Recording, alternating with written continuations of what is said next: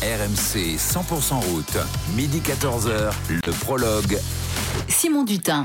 Salut tout le monde, bienvenue dans le dernier prologue de ce Tour 2023 sur RMC Digital. Votre rendez-vous, celui qui vous a accompagné chaque jour durant les trois semaines de ce Tour de France. On boucle la grande boucle, une 110e édition qu'on s'est régalé à suivre avec toute l'équipe de la rédaction RMC Sport. Avant cette 21e et dernière étape, arrivée sur les Champs-Élysées, bien sûr, on est ensemble jusqu'à 16h pour faire le bilan calmement de ce qui est déjà un grand millésime. Avec moi, pour vous accompagner les auditeurs et jeter un coup d'œil dans le rétroviseur, Pierre Amiche. Salut Pierrot.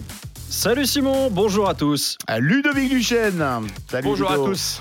Johan Bredov. Salut les amis, salut à tous. Ah là là, quel plaisir et en même temps petit peu de tristesse, les copains, c'est la dernière. Bon, et on a réuni tout le monde, on a mis les petits plats dans les grands, euh, les grands dans les, dans les plus grands. Euh, Puisqu'à 15h, Jérôme Pilot, notre consultant de la Dream Team, nous rejoindra. Et d'ici là, on vous attend, les auditeurs, le 32-16 touche 9.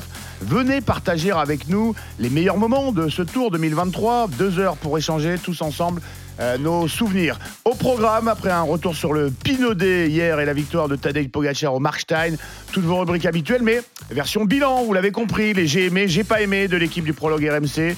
Le baromètre des Français, on va expertiser un petit peu la course, les trois semaines de nos coureurs tricolores. Et puis les coureurs du peloton qui ont le plus déçu les membres de notre team lors de cette édition. Le profil de cette étape toujours aussi particulière, le dernier édito de Pinot en connaît un rayon, Bredov dans la roue d'un coureur à suivre aujourd'hui et les pronos, évidemment. Mais avant tout cela, je vous le disais, euh, comme d'habitude dans le prologue, on ne change pas les habitudes, c'est pas parce que c'est le dernier jour. Retour sur l'étape d'hier, la 20e avant-dernière de ce tour, qu'on avait rebaptisé le Pinot Day. Si vous n'étiez pas à l'écoute de RMC, voici ce que vous avez raté. Bonjour à tous et ravi de vous retrouver pour l'avant-dernière fois sur euh, les routes du Tour de France 2023. Aujourd'hui, eh bien, nous sommes dans les Vosges avec cette terrible étape et l'arrivée tout à l'heure au Markstein. Il y a tout, eu- tout un cérémonial aujourd'hui autour de la dernière grande étape de montagne de Thibaut Pinot qui en plus se déroule chez lui à quelques kilomètres de Mélisée. C'est vrai que depuis le départ de cette étape, voilà, il y a beaucoup beaucoup de supporters de Thibaut Pinot. Et, et justement, Thibaut Pinot qui sort de- du groupe Maillot Jaune actuellement. On sait qu'il y a déjà Valentin Madouas qui est placé à l'avant. Il y a également Stephen Kung. Et il va y en avoir des émotions puisque Thibaut Pinot est à l'attaque. Il vient de lâcher Johan Izagir et il vient malheureusement de lâcher Stephen Kung, mais aussi Valentin Madouas. Il n'y a pas grand monde qui arrive à réagir avec lui dans ce groupe de contre actuellement. Il arrive, il est plus qu'à 5-6 secondes derrière euh, le groupe de tête, derrière Chicone, euh, Thibaut Pinot, follement encouragé par euh, beaucoup de monde évidemment. Ouais, alors là, les voitures et les motos, il va falloir se ranger. Ouais. hein, c'est le cas. C'est bon, il est pas gêné. c'est le héros du jour. Il arrive, Thibaut Pinot, follement encouragé euh, dans les derniers hectomètres de ce col de la Croix des Moines. Il est en train de faire la jonction. Jonction effectuée par le héros des foules vosgiennes aujourd'hui. Et il a décidé de partir tout seul. Personne n'arrive à le suivre. Ni Pitcock, ni Barguil, sauf un homme, le champion de France, Valentin Madouas, son coéquipier, qui est dans sa roue. Et maintenant, eh bien, Thibaut Pinot va être acclamé par tout le monde dans ce petit ballon, puisque tous ses supporters sont là, un peu plus haut. Et lui, il veut une chose peut-être, c'est passer devant ses supporters en étant seul, ou alors avec le champion de France qui est en train de lâcher encore 5 km dans cette ascension, 30 km à parcourir. Et Thibaut Pinot part tout seul.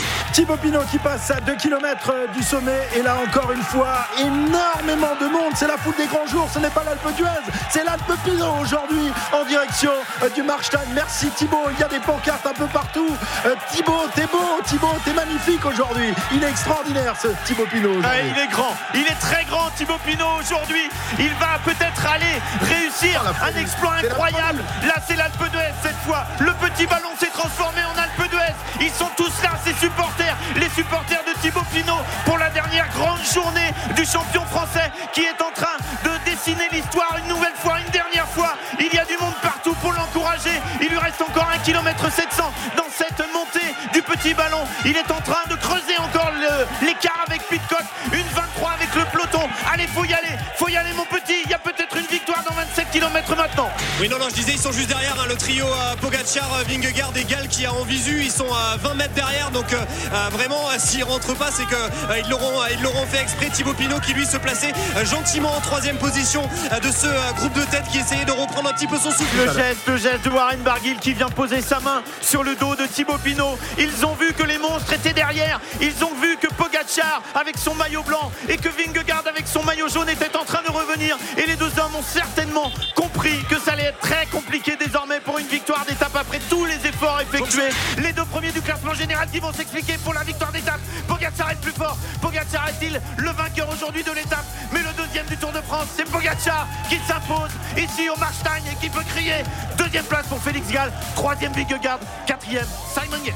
Voilà, Pogacar qui a l'orgueil aujourd'hui remporte cette étape. Il avait peut-être pas les meilleures jambes aujourd'hui, mais il a su rester dans la roue de Vingegaard pour aller euh, lui euh, sauter euh, dans la roue et s'imposer ici au Markstein. On va arrive, attendre l'arrivée de, de Thibaut Pinot qui va arriver Mais dans voilà, mais voilà, ils sont en train de passer le groupe de 3 et puis ensuite il y aura le groupe avec Jay Hindley. Allez le sprint pour Thibaut Pinot. Un dernier effort, Thibaut derrière Warren Barguil, derrière Peyo Bilbao. C'est Warren Barguil qui va passer la ligne juste devant. Thibaut Pinot qui vient chercher une belle place d'honneur aujourd'hui. Il aura fait le spectacle, il aura été grand, mais pas assez grand pour aller chercher la victoire d'étape. RMC 100% route, le prologue. Évidemment, vous avez noté la, référence. Il a été grand, évidemment, les mots légendaires de, Marc Madio à propos de son coureur. Marc Madio, que vous entendrez évidemment dans un instant. Euh, Thibaut Pinot euh, également, mais tous les poids lourds hein, de ce Tour de France 2023 qui étaient présents euh, à l'arrivée, dont Thibaut euh, Pinot. Retour évidemment sur le Pinot des dans un instant. Tenez, j'en profite pour signaler aux, auditeurs hein, qu'un Tour de France chasse, en chasse un autre, puisque aujourd'hui, départ du Tour de France féminin, la première des huit étapes de cette édition 2023. Elle est en cours, on est à mi-course.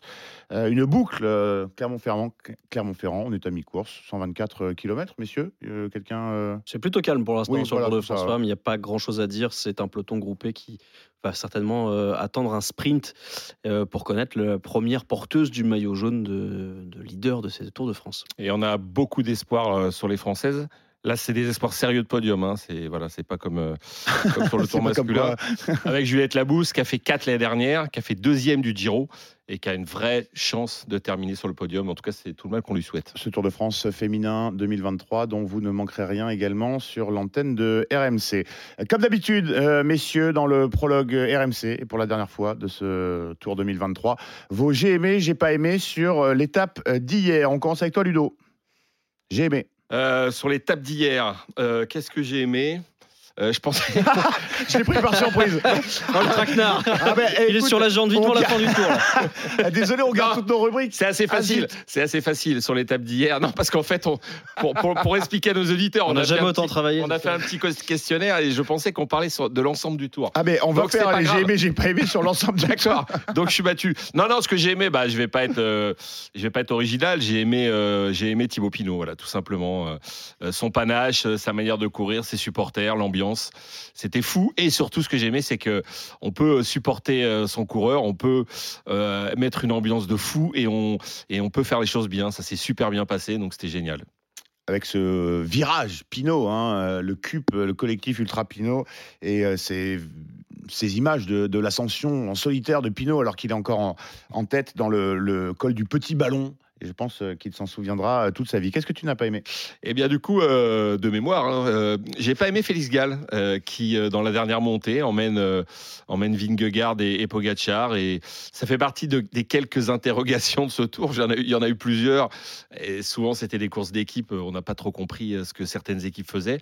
Mais j'avoue que j'aimerais bien qu'un jour, il, il nous explique ce qu'il a voulu faire. Messieurs, Johan, Pierre, il y en a un qui, qui a un indice. Il a voulu faire quoi? Il pensait, il se croyait assez fort pour rentrer sur Pinot et gagner l'étape tout Bah, je simplement pense que c'est ça, Ouais. mais euh, se croire assez fort. Je veux bien qu'il soit fort en troisième semaine, Félix Gall, mais dans dans sa roue, quand t'as Vingegaard et Pogacar, je pense que n'importe quel coureur du peloton ne roule Ah, pas. Surtout Pogacar, là. Je veux dire, faut être sérieux. Euh, il, a, il avait 0%, 0% de chance. C'est ce qui s'est passé. Oui, exactement. Il, il fait deuxième. Il a, il, il a aucune chance de gagner cette étape. Zéro. Il roule, il revient sur Pinot. On croirait que c'est presque personnel. Il voulait Ouais, absolument pas que Thibaut Pinot gagne. Bon, euh, Thibaut Pinot n'aurait certainement pas gagné avec les deux autres qui étaient dans la roue, mais j'avoue, c'était incompréhensible ce qu'a fait euh, Félix Gall hier. En plus, il ne joue pas les points de la montagne. On s'attendait à un duel avec Chicone. Il les joue pas. Il veut jouer la victoire d'étape. Bah, c'était la pire façon. C'est- Cette étape est, est ratée pour, euh, pour Félix Gall, en fait. Pierrot, ça t'a agacé également le, Euh, de oui, c'est un euphémisme. Bah, j'avais déjà eu la chance de. J'ai de cassé mettre la en télé, avant. quoi. mais bon. Non, mais voilà. Non, mais j'avais déjà mis en avant euh, les faiblesses tactiques de la de AG2R parce qu'ils qui, qui, finalement ne font reposer le succès de leur tour que sur un homme, Félix Gall, qui tactiquement a montré qu'il avait aussi quelques limites. Hier, il a l'occasion d'aller gagner, mais en, en faisant tout sauf ça. C'est-à-dire qu'en faisant comme il a fait, en emmenant, parce qu'il a amené sur un Mm. plateau Jonas Vingegaard et Tadej Pogacar, il avait 0% de chance de gagner, vous l'avez dit. Et, ah, et puis, c'est pas le seul qui, tactiquement, s'est trompé dans cette équipe. hein. On pense à l'étape où ils ont défendu la 16e place de Félix Gall, alors qu'il était très costaud. Je veux dire, il n'y avait pas besoin de ça pour déjà protéger les meilleures équipes. La Jumbo et UAE, ils ont eu une journée gratuite et on a bien vu qu'ils n'avaient pas besoin de ça pour mettre au supplice le peloton. Et puis la deuxième chose, c'est que bah, Félix Gall était suffisamment costaud pour aller chercher un top 10 tout seul, sans forcément rouler euh, de cette manière-là. Donc oui, ça fait partie aussi des j'ai pas aimé. J'ai pas aimé Félix Gall, j'ai pas aimé non plus Vingegaard qui bah, la prochaine fois, il se fait directement installer des rétroviseurs sur, sa bicyclette. Ça, ça lui fera gagner du temps. Il a passé les trois quarts de la dernière montée à se retourner pour voir ce que Pogacar faisait. T'as 7 minutes 40 d'avance, gros. Franchement, allez, soit t'attaques, soit tu le laisses partir, soit. Mais se mettre devant et se retourner toutes les 6 secondes, ça donne pas une très bonne image du maillot jaune, en fait. Et j'ai eu. j'ai- C'est dingue. C'est trop ce que tu dis. là. Non, mais c'est vrai. Ah non, c'est- c'est trop de dire ça. C'est la course, ça. Attends, mais. Pierre, non, c'est pas la course. Si t'es plus fort, t'attaques. Si t'es moins fort, tu, tu le mets dans la roue. Mais se mettre devant et se retourner toutes les 10 secondes. Ah, C'est la course. Ah non. C'était quoi pour, Il le c'était pour montrer les muscles, pour lui dire Non, écoute, c'est- euh, Il Non, le craint il de quoi? Craint. Il a 7 minutes 40 d'avance. Même s'il finit à pied, il est quand même devant Il à Paris. de se faire larguer. je veux dire, il, il- il n'a rien à perdre. Rappelle-toi qu'en début de tour, il s'est fait surprendre, donc euh, et plusieurs fois.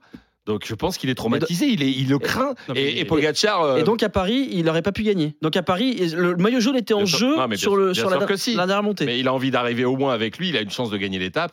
Mais il sait- non, il sait mais que bah si. Pogacar s'en va, il faut faire un effort Bah non, ultime. il a zéro chance de gagner. Vingegaard, c'est comme Félix Gall, il a zéro chance de Ouais, gagner contre un peu- Tadej Pogacar plus. au sprint. T'as raison, mais un peu plus quand même que. Ah, non, zéro, ça, il arrive derrière. Félix Gall en Voilà. plus. Il a aucune chance de gagner face à impossible. Pogacar. Je S'il veut gagner cette étape, Jonas Vingegaard, il doit attaquer. Et s'il attaque et qu'il se fait contrer, c'est pas grave. De toute façon, il perdra jamais 7 minutes. Enfin, bon, je, moi, je veux bien le Vingegaard bashing. On en entend tous les jours. Et, ah, Ludo, et- et- euh, maître du chêne, euh, meilleur avocat de Jonas. Vingegaard. Non, mais ce c'est vrai que ça hein. me fatigue parce qu'on le critique pour tout et n'importe quoi. Et là, on le critique parce qu'il se retourne. Je comprends Ah. même pas le principe. Il n'y a, pas de la vainqueurs du Tour de course. France. Il n'y a pas de petits vainqueurs du Tour Bah, de il- France. Valkoviak compris. Il n'y a que des grands vainqueurs. Mais il n'y a pas que des beaux vainqueurs. Et je suis désolé, Jonas Vingegaard, je n'aime pas son style. J'aime pas son style de petit comptable sur le vélo. J'aime pas sa manière de concevoir la course qui est il ne vaut mieux pas perdre que gagner. Ça me saoule en fait, c'est personnel. J'ai pas forcément raison. Mais c'est pas du Vingegaard bashing. J'ai rien Un contre lui. Non, j'ai rien contre lui. Je suis sûr qu'il est très sympa. Je veux dire, et, et c'est pas ce qu'il dégage. Il dégage pas quelqu'un de rayonnant et de. Mais c'est lui. Je, ne peux pas lui en vouloir pour sa personnalité. En revanche, sa manière de courir, celle de la Jumbo, on peut pas cautionner le fait que le maillot jaune n'attaque jamais, regarde son adversaire en permanence, y compris quand il a près de 8 minutes d'avance dans le dernier col de la dernière étape du Tour de France. Enfin, c'est pas ça que j'ai envie de voir. Après, peut-être qu'il est cramé, peut-être que trois semaines c'est long, peut-être qu'il n'avait pas les moyens d'attaquer. Il y a plein d'explications possibles, mais c'est pas simplement du bashing. Il y a, il y a- il y a vraiment, pour moi, un problème d'image aussi. Le, le maillot jaune qui ne gagne pas, c'est tout de même assez Mais il rare. a gagné. hein. Oui, sur le contre-la-montre. Ouais. Ouais, mais Ça compte, non? Tu, tu penses vraiment que gagner le contre-la-montre, c'est la même chose que gagner une étape en ligne? Moi, je trouve En pas. tout cas, c'est une victoire d'étape. Et, Oui, oui, et bien ça sûr, sera mais- comptabilisé comme une Mais victoire d'étape. tu ne bats pas les autres sur une arrivée au sprint, tu lèves les bras à Ah bah, l'arrivée. parce qu'il y a Pogacar et Il que y a cette et que image-là c'est très compliqué de lever les bras quand tu es avec lui. Et à Oui, chaque oui, fois que ça a été dur, ils étaient tous les deux. Et 9 fois sur 10, c'est- c'est c'est le Slovène qui gagne. Mais la manière dont il a gagné ce contre-la-montre, je pense que c'est une vraie victoire. Bon, on l'a compris, euh, Vingard Pogacar, euh, le clivage n'a pas fini de diviser nos, nos spécialistes et les amoureux de vélo. Pierrot, il y a forcément des choses que tu as appréciées euh, hier. Ouais, il y en a une, c'est l'union sacrée. C'est le fait que euh, dans la montée, Thibaut Pinot a été aidé par les autres équipes. On a vu euh, la Cofidis lui filer des, des bidons. On a vu Warren Barguil qui est venu lui glisser un mot. je ne suis pas dans l'intimité des dieux, hein, mais à mon avis, il lui a dit écoute, je suis, je suis ton équipier aujourd'hui. Ouais, Et d'ailleurs, on l'a vu parce qu'il a refusé de rouler avec Thomas Pitcock au moment où les deux pouvaient revenir sur, euh, sur Thibaut. Il l'a dit à l'arrivée, d'ailleurs, Warren Barguil a dit Je refusais d'être celui qui, qui, qui, qui condamne revenait, Pinot, qui ouais. roulait sur Pinot. Euh, j'ai trouvé ça super, j'ai trouvé ça très touchant aussi, cette union, cette ambiance depuis le matin au final, euh, euh, depuis les premières interviews et les premiers mots de Marc Madio jusqu'à l'après-course, l'interview de Thibaut Pinot, bah, voilà, c'était très émouvant. J'ai été pris par l'émotion globale, pas simplement celle de, de la dernière montée de Thibaut Pinot. Il y avait un contexte global que j'ai trouvé très touchant. Et c'est vrai que Warren Barguil, on l'a vu, euh, tape- tapoter l'épaule de, de Pinot, lui glisser effectivement un mot, se retourner. euh, une des premières fois où Pinot est lâché, on sent que Barguil peut suivre euh, les mecs qui partent et il regarde où est Pinot pour euh, jauger un petit peu est-ce que ça vaut le coup que je l'attende ou, ou pas. Effectivement, euh, on aime voir ça et ça a dû faire euh, chaud au cœur à, à Thibaut Pinot. Il a quand même réglé au ouais. sprint euh, pour passer devant lui. Oui, ah bah, ouais, il y a la course, ouais. Ouais, y a la course quand même, mais non, mais c'était Pour faire c'est- six c'est ou incroyable qu'a fait moment-là. Warren Barguil, il faut le saluer parce beau, que ouais. bah, il le disait. Et Ludo, on en parlait hier, c'est une de ses idoles. Thibaut Pinot, il doit être très pote avec lui. Il l'a dit après en, en interview, les, les discussions derrière, en, en arrière du peloton vont lui manquer avec, euh, avec Thibaut Pinot. Voilà, c'est deux des plus grands grimpeurs de ces 15 dernières années en France. Ils ont souvent été ensemble, souvent ils ont participé aux mêmes échappées. Et euh, voilà, c'était également émouvant pour, pour tous les coureurs de ce tour, pas seulement les spectateurs, mais aussi pour les coureurs français, dont Warren Barguil euh, faisait partie. Tu gardes la main? Johan, j'ai aimé, j'ai pas aimé. aimé. Bon, on a parlé de, de quasiment tout. Moi, je vais revenir sur euh, Carlos Rodriguez et Sepp Kuss. Ah oui. Parce que euh, quand même, euh, Les boxeurs. deux, les deux se sont ouverts l'arcade. La même chute pour, pour les deux. Carlos Rodriguez qui, qui a perdu une place au, au général. Ça lui était déjà arrivé sur la Vuelta, une chute comme ça dans les, derniers, dans les dernières étapes. Il a été extrêmement courageux. Sepp Kuss, c'est pire encore parce qu'il perd 20 minutes. Il perd le top 10. Ça aurait été un- son premier top 10 sur le Tour de France. Donc voilà, il faut saluer le, le courage de ces Ah, deux ils ont, hommes ils quand ont même. tapé fort. hein. Ils Ouais, qu'ils ont fort. tapé très fort. Ils, ont, ils sont arrivés le visage en, en sang tous les deux. Donc, euh, donc voilà, je voulais juste saluer euh, le, le courage de, de ces deux hommes, mais aussi de tous les coureurs du peloton, évidemment. On pense à des Adrien Petit aussi qui ont chuté et, et qui, ont, et qui ont réussi à terminer les étapes et à terminer le, le tour. Donc, euh, donc voilà, je pense qu'il fallait récompenser Carlos Rodriguez et Sepp Kuss leur courage en tout cas. Kuss qui va donc terminer derrière Thibaut Pinot au général. Et ça met deux de- Français dans le top de 10. cette Eh oui. et- Et Thibaut et qui Pinot nous qui, fait envoie deux top France. 11. Je sais pas si vous vous rappelez de la référence, c'était euh, c'était Tony Galopin qui lui avait dit ça au championnat du monde. Il avait dit moi sur la Vuelta, j'ai fait euh, sur euh, ouais sur la Vuelta, j'ai fait top 11. Ah bah attends. Donc, euh, vu qu'il a fini magnifique. 11e. Donc Thibaut Pinot, clin d'œil du destin, qui va faire top 11 sur le Tour de France. Ouais, C'est beau, mal, non, mais c'est beau en mal. plus. C'est un sacré classement. Qu'est-ce que t'as pas aimé, euh, Johan? Euh, moi, j'ai pas aimé. euh, J'en ai deux, j'ai deux Français. Euh, déjà, l'abandon de Victor Lafay, parce que abandonner la veille de l'arrivée, quand même, c'est extrêmement dur. Le pauvre, il était pas bien depuis sa chute au contre-la-montre. Et une autre chute aussi, c'est celle de David Godu, qui chute tout seul. Il est en train de remettre son oreillette. Je ne sais pas ce qu'il est en train de faire alors qu'il y a un virage euh, dangereux sur la droite. Mhm. Et il chute. Et il aurait pu tout perdre, en fait, euh, David Godu. Heureusement qu'il avait de l'avance. Tu veux dire sa 9 place Et voilà, il aurait pu perdre sa 9 place, il aurait pu perdre le top Parce que 10. C'était grave. hein. Euh, ouais, mais comme Sepp Kuss, mais euh, oui, mais dans ce cas-là, quand tu vises le podium et qu'en plus tu finis pas dans le top 10 parce que Ouais, tu non, mais chutes la- sur la dernière étape de montagne, c'est quand même compliqué. Donc, je sais pas ce qui est arrivé à, à David Godu. euh, Peut-être. Peut-être qu'il était pris par l'émotion euh, avec euh, Thibaut Pinot, je ne sais pas, mais voilà, saute de concentration au pire moment, il aurait pu tout perdre. Heureusement, c'est sans conséquence. Il s'est en effet passé énormément de choses hier lors de cette 20e et avant-dernière étape du Tour de France. Euh, C'était les j'ai aimé, j'ai pas aimé, comme chaque jour durant ce tour à propos de l'étape d'hier. Euh, je rappelle, je le disais le sommaire, qu'il y aura vos j'ai aimé, j'ai pas aimé sur l'ensemble de ce tour euh, quand on abordera le, le bilan euh, tout à l'heure. Euh, je rappelle que Jérôme Pinault, notre consultant, nous rejoindra à partir de 15h. Et puis, euh, tu parlais des, Français, Lafay, Godu, on a parlé de Pinot. Pinot, on va en parler dans un instant. Et vous aurez un baromètre, évidemment, des Français, mais sur l'échelle des trois semaines du Tour. Et ce top 11, tu le rappelais, euh, Pierrot, de Thibaut Pinot, dont on parle euh, dans un instant. Euh, on va se faire plaisir, on va se retourner une nouvelle fois sur ce Pinaudet et cette échappée de Thibaut Pinot, inaboutie, mais qu'elle fut belle. A tout de suite dans le prologue RMC. RMC 100% route, le prologue. À 14h19, votre rendez-vous, le prologue, comme chaque jour durant ce Tour de France, horaire un petit peu décalé, euh, puisque l'arrivée sur les Champs-Élysées est traditionnellement, désormais, à la demande des organisateurs, euh, un petit peu tardive. Voilà, euh, il n'y aura pas de coucher de soleil dans euh, l'Arc de Triomphe, hein, parce, Parce qu'il n'y a pas de soleil. euh, Forcément, évidemment, la seule étape à Paris, euh, sous la pluie. Euh, on précise qu'on retrouvera peut-être les copains, nous, tout à l'heure. Euh, Ils sont contents, de- les copains, les confrères, qui sont contents, eux aussi, euh, d'arriver euh, à Paris. 14h20, je vous le disais, on est ensemble en direct jusqu'à 16h avec euh, la fine fleur de la rédaction RMC Sport, Johan Bredov, Ludovic Duchesne et euh, Pierre Amiche. Avant de faire le bilan tous ensemble de ce Tour de France 2023, je vous rappelle que les auditeurs, on vous attend au 32-16, touche 9. Vous venez échanger euh, vos pronos. impressions. Les pronos. Voilà, les pronos, les pronos, euh, c'est euh, en fin des- RMC en fin d'émission. Là, je- 100% j'entends des choses dans, le, dans mon casque. Voilà, écoutez. euh, C'est pour te déstabiliser. Non, mais la machine aussi, hein, elle a fait trois semaines, euh, 21e étape. Pour la machine aussi, c'est la 21e 21e étape, euh, elle est contente hein, qu'on arrive à Paris. Il va falloir débrancher tout ça et la laisser un petit peu euh, refroidir. Euh, on le disait hier, Thibaut Pinot était sur ses terres vosgiennes.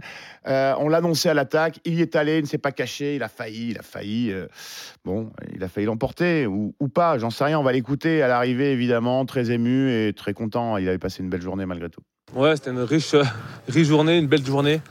Euh, pour moi, ça restera euh, une journée gravée. Il n'y a pas la victoire au bout, mais, euh, mais en tout cas, la- je pense que cette, cette étape résume bien ma, ma carrière, de l'envie et voilà, franchir le col du petit ballon ce matin, on m'aurait dit ça, j'aurais jamais cru d'être tout seul en tête. Il fallait que je fasse ça pour gagner parce que je savais que derrière c'était quand même très proche. UAE nous a jamais laissé beaucoup de chance donc il n'y avait pas de temps à perdre. C'était juste incroyable, euh, c'était que des frissons. C'était, euh, je savais que le public était là pour moi, donc euh, si je pouvais les remercier, en plus je les ai remerciés comme ça de, passer tout seul en tête. Donc euh, ouais, je pense qu'ils ont, j'ai vécu des grands moments, mais je pense qu'eux aussi et, voilà, moi on a vu aujourd'hui que j'avais le plus beau public de, France. Ouais, c'est un moment particulier. C'est pas une victoire parce que les émotions d'une victoire restent, restent particulières, mais celle-là, elle est, elle est au-delà du sport. Je pense que je pense que je laisse une trace et euh, dans le cœur des gens, de, mes supporters, et ça c'est plus beau qu'une victoire. Bah, ça m'a surpris forcément parce que j'ai du mal à me rendre compte que c'est pour moi au final. Donc c'était grandiose à vivre et euh, après on parle du petit ballon mais il y avait du monde partout partout c'était juste incroyable de, voir ça donc euh, sur mes routes d'entraînement que je connais absolument par cœur c'était même me retrouver ici là c'est sur un de mes endroits préférés d'entraînement c'est juste fou. Thibaut Pinot, euh, très ému euh, hier au micro de Kevin Morand, Pierrot. Ouais, il a fendu l'armure que trois fois. La première fois, c'est au micro euh, juste après l'arrivée, où Marc Madio interrompt l'interview, vient le prendre dans ses bras. Et là, il dit euh, c'est très dur, c'est très dur, et on voit les larmes monter. Une deuxième fois, quand il évoque son père, parce que son père était à l'arrivée, et quand il en parle de nouveau, les larmes montent. Et puis une troisième fois en zone mixte, toujours au micro des RMC, où cette fois, il, a les larmes quand il explique euh, et quand il évoque l'idée que bah, ça s'est fait sur ses routes, celles qu'il connaît par cœur, ses routes d'entraînement. Euh, mais étrangement, à aucun moment quand il annonce la fin, parce que bah, déjà, il l'a choisi. Il a vécu un beau moment et parce que je crois que bah, le cyclisme professionnel, euh, il est plus fait pour ça et donc euh, c'est presque un soulagement. Et d'ailleurs, il l'a, dit sur Twitter euh, avec un petit clin d'œil quand il a répondu à la Fédération française de la loose, qui a participé aux, animations dans, le, virage Pinot. Et il a dit l'année prochaine, je serai avec vous. Donc euh, bon, on sent que la page est déjà tournée. Oui, alors que dans un premier temps, effectivement, il est interrogé. On lui dit bon, l'an prochain, c'est sûr. il dit je reviendrai je reviendrai peut-être sur le tour, mais je pense que je serai dans le virage. Il dit alors effectivement, euh, on s'est dit et pourquoi pas et pourquoi pas? Parce que euh, en tout cas. On a eu le même fol espoir que notre ministre des Sports, Amélie Oudéa Castera, qui s'est fendu d'un tweet, enfin d'un retweet, comme on dit, parce que euh, notre ministre a retweeté euh, un tweet du, du- du compte officiel du Tour de France avec ce message que je vous livre. Un dernier col, une dernière attaque, une dernière révérence tirée devant son public, seul en tête, emoji applaudissements. Les frissons pour la dernière étape vosgienne de Thibaut Pinot sur le Tour, cœur bleu. Un grand cœur, du talent, du panache et des souvenirs pour la vie. Drapeau français.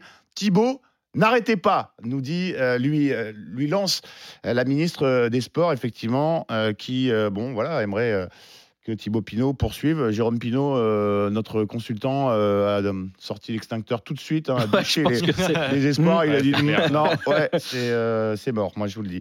Euh, on va écouter Marc Madio quelques instants après euh, son coureur. Il était cette fois au micro d'Arnaud Souk, le patron de la FDJ, évidemment, très ému lui aussi. chance de rencontrer des grands coureurs qui sont aussi des grandes personnes. Quand on arrive au bout du, au bout du chemin, on, on se rappelle qui est l'homme derrière le champion. Et, euh, je souhaite à tous mes confrères de connaître des Thibaut Pinot. J'ai pas été surpris. Il n'y a que lui qui peut susciter ça. Il n'y a que lui qui peut faire ça. Voilà, Ça vous a mis les poils quand même? Plus que les poils. Ah, c'est quand même un coureur à part. hein. On a souvent dit que c'était un coureur fragile, qu'il n'avait pas de mental, ici et ça. Ben, j'espère que tous, tous, vous, nous, le public, on se souviendra qu'il avait euh, aussi du tempérament euh, en certaines circonstances, et notamment aujourd'hui. Alors Marc Madio, lui, non plus, hein, il n'a pas peur de, fendre l'armure. Euh, messieurs, Marc Madio, Thibaut Pinot, ils seront à jamais liés quand même. Euh, Peut-être plus que, euh, enfin c'est c'est vraiment un, un binôme coureur euh, patron ouais. d'équipe qu'on n'oubliera qu'on n'oubliera pas quoi. Je pense que la journée a été plus dure pour Marc Madio que pour Thibaut Pinot. Mm. Euh, vraiment, il était dans un état, Marc Madio, et dès, dès le départ, puisqu'il pleure au micro, je crois que c'est Arnaud Souk, hein, Oui. qui lui tend le micro, et déjà il est en larmes, on est le matin. Donc il a vécu une journée, euh, il avait une tête, un visage, enfin c'était. euh, il faisait peur. Euh, D'ailleurs, même Laurent Jalabert lui a dit Mais personne n'est mort, euh, ressaisis-toi en quelque sorte. Non, il était vraiment dans un état. Et moi, ce qui me. euh, pour aller plus loin que le sport et qu'une étape comme cela, etc., ce qui me touche le plus, c'est leur relation en fait. C'est cette limite, cette filiation qu'il y a entre, entre ce directeur sportif et son coureur. Même si Jérôme Pinault nous a dit hier, moi il me l'apprend, peut-être pas Pierre, mais que le coureur avec lequel il était le plus proche, c'était Arnaud Desmar, plus que Thibaut Pinot. Mm. Donc moi j'a- j'apprends ça. Mais, Ouais. c'est- mais, mais c'est. Moi, j'ai critiqué plusieurs fois Marc Madio ici. Mais ça, ce qui- ce qu'il donne aux coureurs, ce qu'il leur apporte, euh, comment il les protège. Moi, j'aime cette relation, tout ce qu'il lui donne, tout ce qu'il lui rende euh, quand il déclare que c'est limite leur deuxième père. Moi, je trouve que le plus bel hommage pour un directeur, pour un patron euh, voilà, d'une d'une équipe, c'est ça en fait. Jérôme qui nous a dit qu'il regrettait de ne jamais avoir Oui. couru pour euh, Marc Madio, qu'il aurait beaucoup aimé l'avoir comme, euh, comme patron. Pierrot Ju- Juste la relation Marc Madio Thibaut Pinot, elle est assez complexe parce qu'en fait Marc Madio l'a dit euh, à de nombreuses reprises, ça n'est pas mon ami, ça n'est pas mon fils. Et ils ont ils ont une relation qui est imprégnée par le respect, Mm. le respect de, des qualités de l'un et de l'autre, et par aussi un destin commun euh, qui- qu'ils ont partagé. Mais ce qui est curieux, c'est que Marc Madio va tenir ce discours et elle l'a tenu pendant quasiment dix ans parce qu'il a voulu créer une distance, peut-être pour pas trop souffrir, et qu'hier, comme tu l'as dit, Ludovic, il a pleuré toute la journée. Mm. C'est-à-dire qu'il a pleuré au matin, à- et pas seulement au micro d'Arnaud Souk, c'est-à-dire que chaque fois qu'on lui tendait un micro, ça repartait. C'est pas euh, connaissant l'animal, c'est pas du fake, hein, c'est pas du chiquet. Ouais, Marc ouais, Madio, c'est pas un acteur.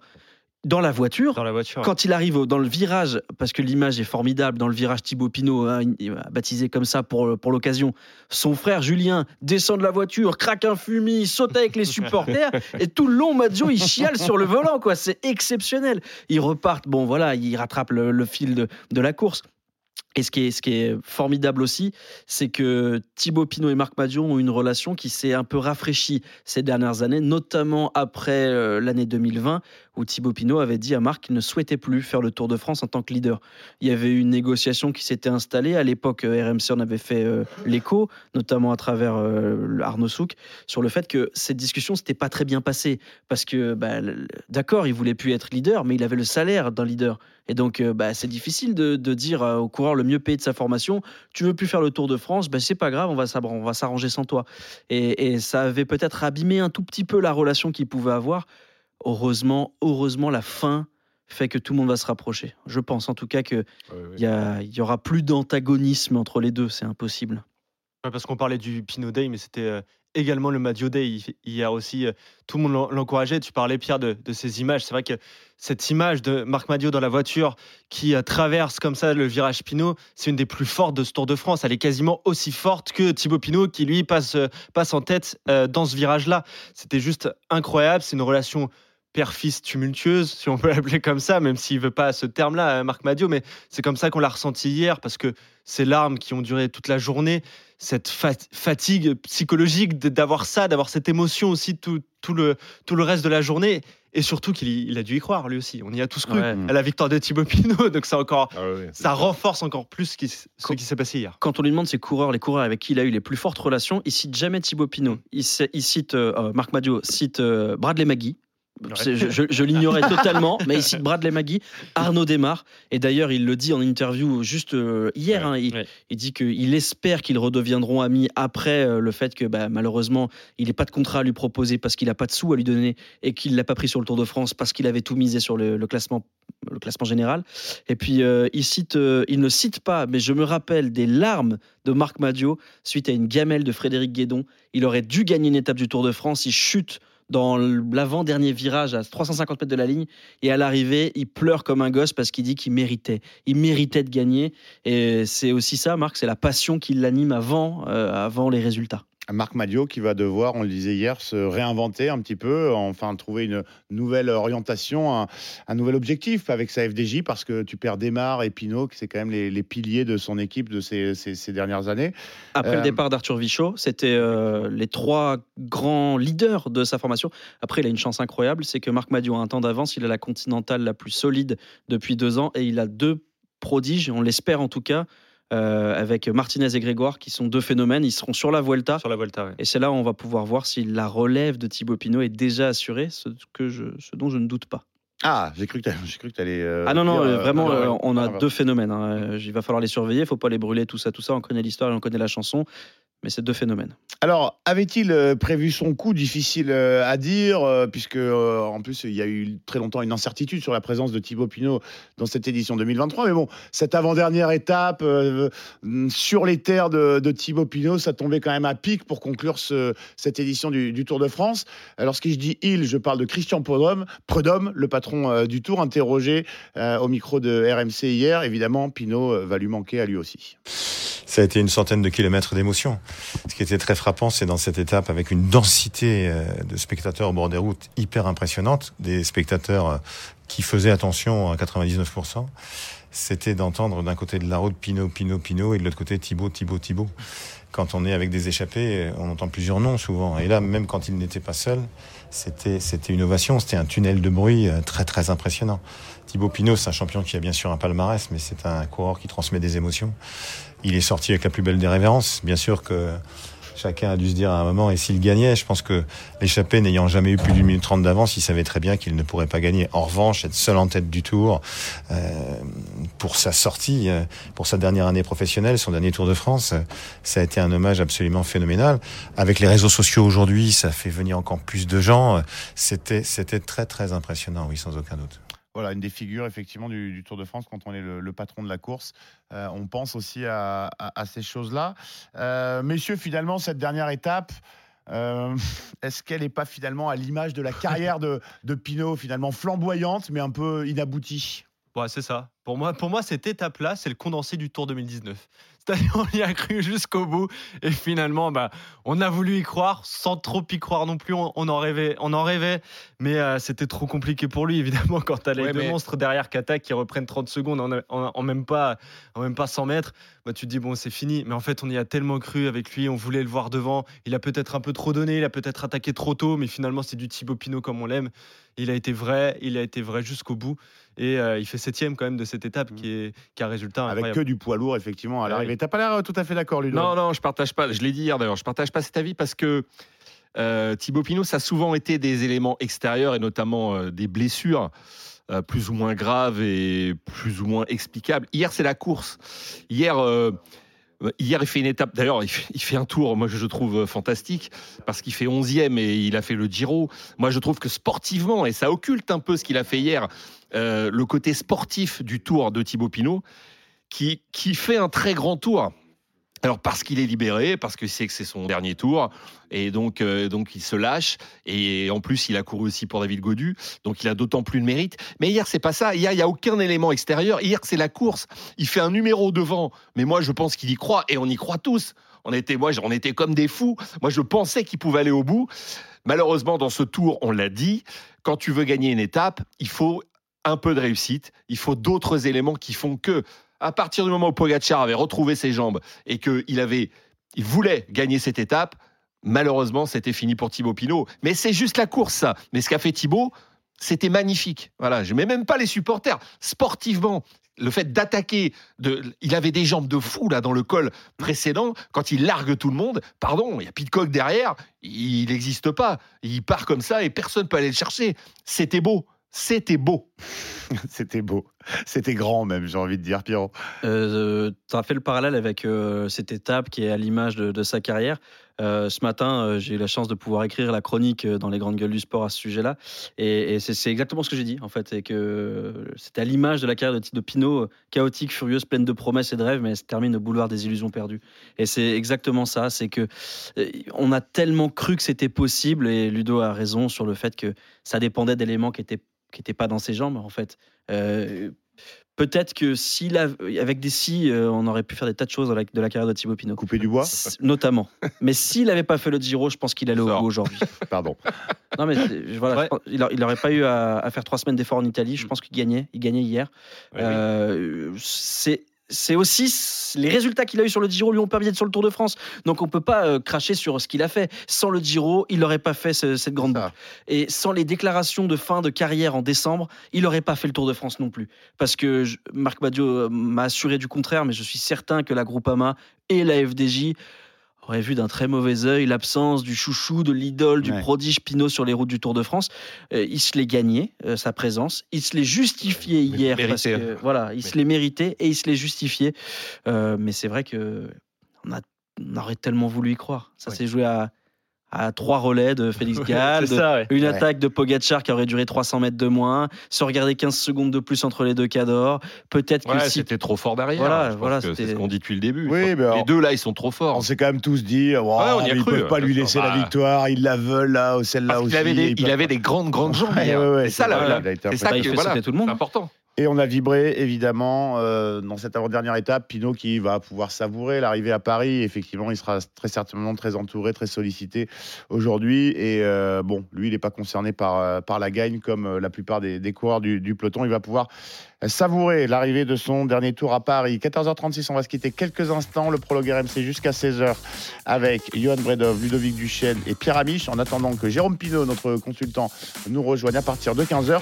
Dans un instant, euh, on attache les rétroviseurs et on se retourne déjà sur ce Tour de France 2023. On va faire euh, les bilans, les tops, les flops, les déceptions. Et puis euh, peut-être même qu'on se projettera sur l'année prochaine. Comment battre Jonas Vingard, avec qui et comment. A tout de suite dans le prologue RMC. RMC 100% route, le prologue. 14h38 dans le dernier prologue RMC de ce Tour de France 2023 sur euh, la version digitale de RMC consacrée à cette 110e édition.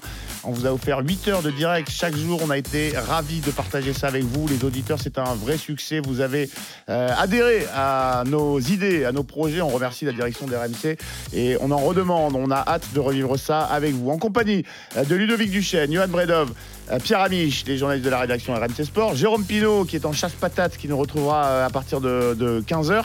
On fait le bilan de ce Tour de France. On prend temps, aujourd'hui en tout cas, calmement. Euh, J'ai demandé à nos journalistes de la rédaction euh, bah, de bosser un peu, une fois n'est pas coutume. Pierrot, Ludo, Yo et Pinot. Oui, je voulais que ça rime, effectivement. C'est la dernière, je me suis lâché. Vos tops et vos flops de cette Baudelaire. oh, ils sont nombreux. vos tops et vos flops de cette 110e euh, édition. Euh, honneur à notre maillot blanc, Johan Bredov. hein, il a, il- vous l'avez trouvé comment, Bredov, dans ce tour, Oh là sur Tour de France? Révélation, non? Il se marre, Pierre.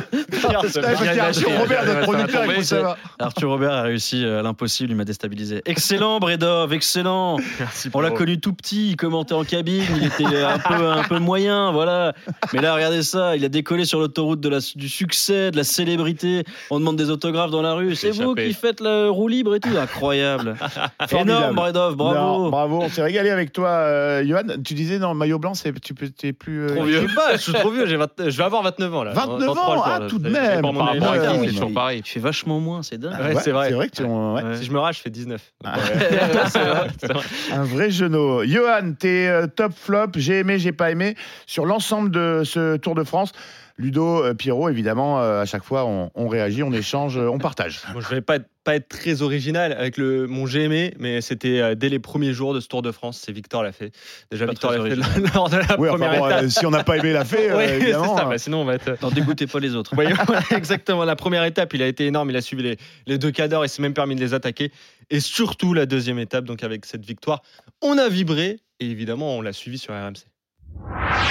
Victor Lafay qui attaque juste sous la flamme rouge. Est-ce que ça va se regarder derrière ou est-ce que Wood Van Aert va encore essayer d'aller le chercher? Ça a l'air de se regarder un petit peu. Il a pris une trentaine de mètres d'avance et c'est pas mal ça pour Victor Lafay. Oh attention, est-ce qu'il n'y aurait pas la première victoire française à venir? Wood Van Aert n'est pas en tout cas pas à la chasse pour le moment. Il reste 600 mètres. Le virage à gauche, celui qui est dangereux, il l'a bien pris. Euh, Victor Lafay. Alors attention, c'est des grandes lignes droites maintenant. Est-ce qu'on va essayer d'aller chercher Victor Lafay C'est pas Wood Van Aert hein, qui est à la chasse pour le moment. Kelderman. C'est Kelderman, Kelderman qui 400 regarde mètres, derrière lui 400 mètres parce qu'il n'a pas les Il a jambes, fait il n'a pas les jambes. Il a fait il un a fait un trou. joli petit trou. Euh, Victor l'a fait, il a été très malin sous la flamme rouge. Allez, le coureur de l'équipe 300 Cofidis. mètres. Et s'il y avait aussi un peu plus à aller chercher pour Victor l'a fait au classement général, va, on regardera ça.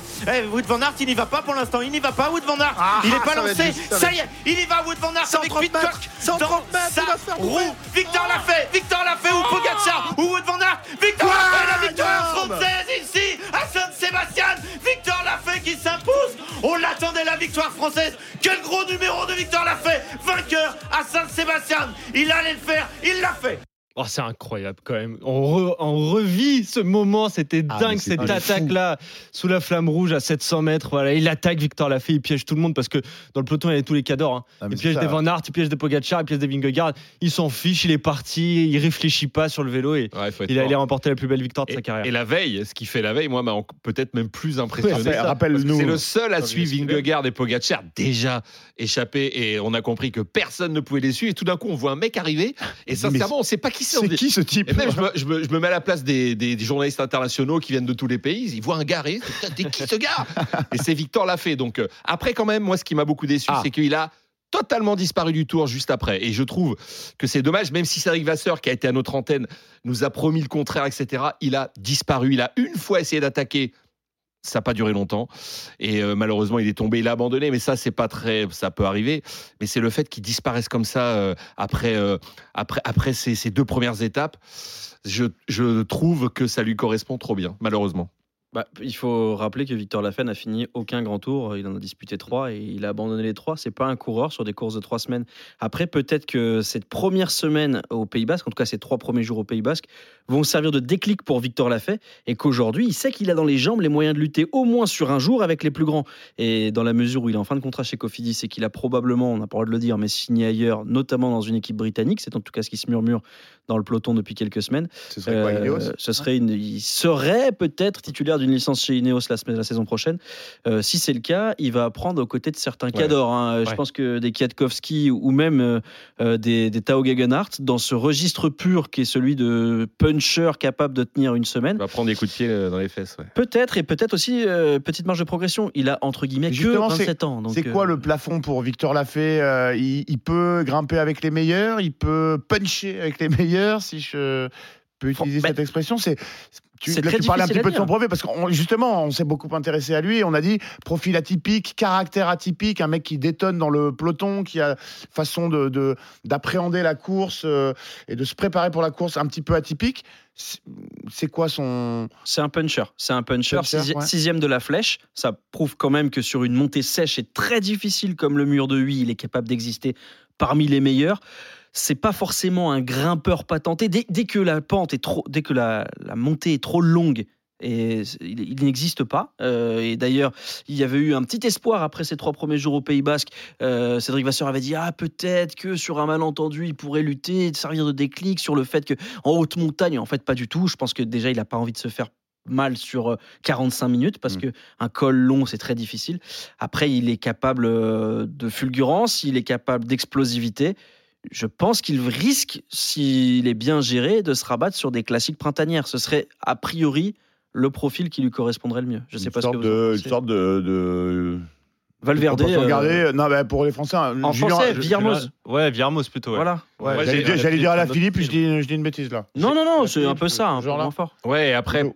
peut-être espérer aussi que- qu'il puisse briller sur des courses euh, d'une semaine, même si ce veut peut-être 20. Mais moi, j'ai un souvenir. euh, euh, J'avais commenté cette course. C'était autre part dans un autre dans un autre endroit mais c'était le Tour de Norvège où euh, jusqu'au bout il est en capacité de, de gagner. Il est vraiment euh, il est bien il est dans les trois premiers. Tout le monde pense même qu'il va le faire.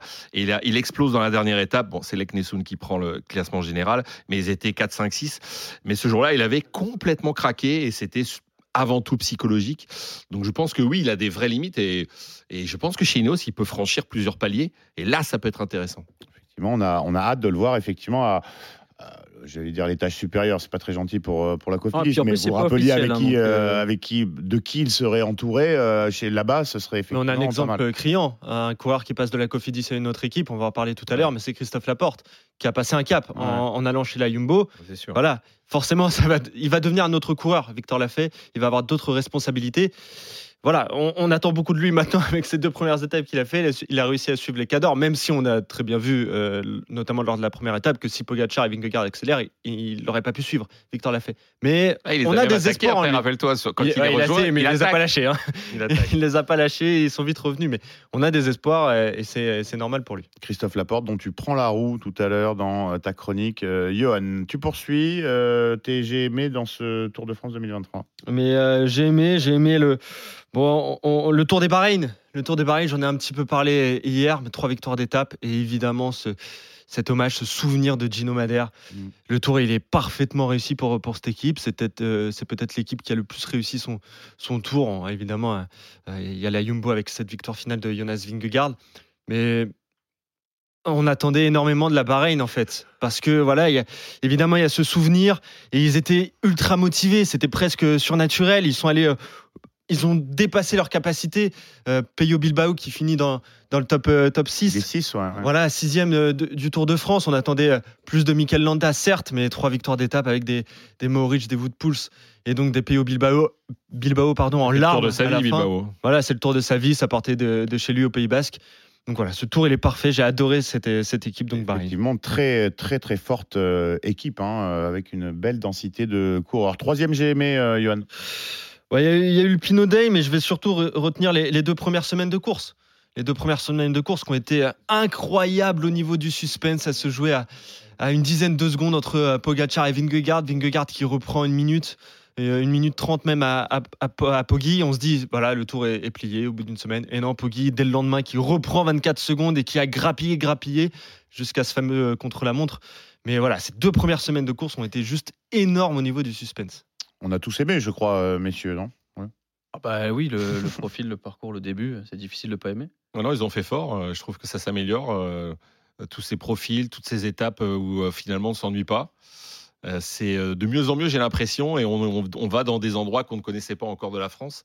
Et c'était encore arrivé cette année à plusieurs, plusieurs reprises. Et c'est vrai que, par exemple, on voit le col de la Lose qui, est, qui est apparu en 2020. Ça veut dire qu'il y a encore des endroits qui sont inexplorés. Et je pense que, oui, c'est tout bon pour le spectacle. Et, bon, et on est gâté parce qu'on a deux mecs euh, qui sont hors du commun. Donc, euh, c'est. C'est un plus pour- aussi pour le tour. Ça, ils ont de la chance de tomber sur cette génération. Mhm. Et en plus, il y aura Evenepoel l'année prochaine. L'exploitation des massifs de moyenne montagne, euh, comme on dit, effectivement, les organisateurs qui vont partout. Et bon, le problème, c'est qu'il n'y a plus moyen de taper un roupillon devant les, les étapes du, du Tour de France. Euh, Puis, pas on- possible, il se passe on tous les jours hein, quelque tu- chose. Il y a des images, apparemment, certains membres de l'équipe ont piqué un petit roupillon même au moment Ah, de la montée de Thibaut Pinot. Comme sûr. quoi, tout est possible. Non, je veux non, dire, non, alors, Euh, non. c'est une question de détermination, Simon. Si jamais tu as envie de dormir, que- tu dors. Je crois que, Voilà. je crois que euh, la personne dont tu parles a- s'est assoupie quelques instants alors que Pinot avait l'étape euh, perdue. Je crois. hein. C'était déjà Ah perdu oui, pour, euh, je- pour je sais pas, je sais pas, je le connais pas. Voilà. Euh, C'est enquête à, suivre. Et juste, euh, euh, la, conséquence aussi de ces départs euh, euh, souvent très nerveux, c'est qu'aussi on va priver une partie de la France euh, Oui. de certaines étapes. Je pense notamment au Grand Ouest qui risque de ne plus voir le, le Tour passer souvent parce qu'il n'y a aucun massif. Il y a, mis à part proposer des étapes pour les sprinteurs, bah, finalement aucune autre alternative. Ouais, Et alors donc, il y a- J'ai j'ai une pensée pour la Charente-Maritime, par exemple, Oui, euh, au sûr. hasard, Oui. qui ne verra a pas le vent. Tour. Euh, Bah oui, ce que j'allais dire, il y a des étapes euh, qui peuvent se prêter aux bordures, aux fameuses Ça bordures. peut, mais bon, c'est une... disons que la bordure est une hypothèse quand la montée est une certitude. Hein. A priori, Oui, on ne déplacera pas la montagne. Formidable. Ah, Alors que bon, le vent, il y en a, Pour il y le en a pas, c'est pas toi qui choisis, ça dépend des marées. Bon, faudrait vraiment un coup de bol énorme pour te dire, ah là, je le sens, ah, ça va être un gros coef là.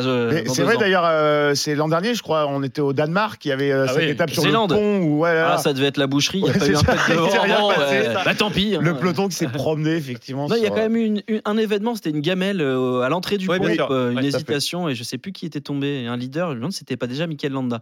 Euh, je vais vérifier la chute à Zealand. 14h50 dans le prologue, on fait les j'ai aimé j'ai pas aimé de notre équipe sur ce Tour de France 2023. Voilà pour les aimé de Johan Bredov.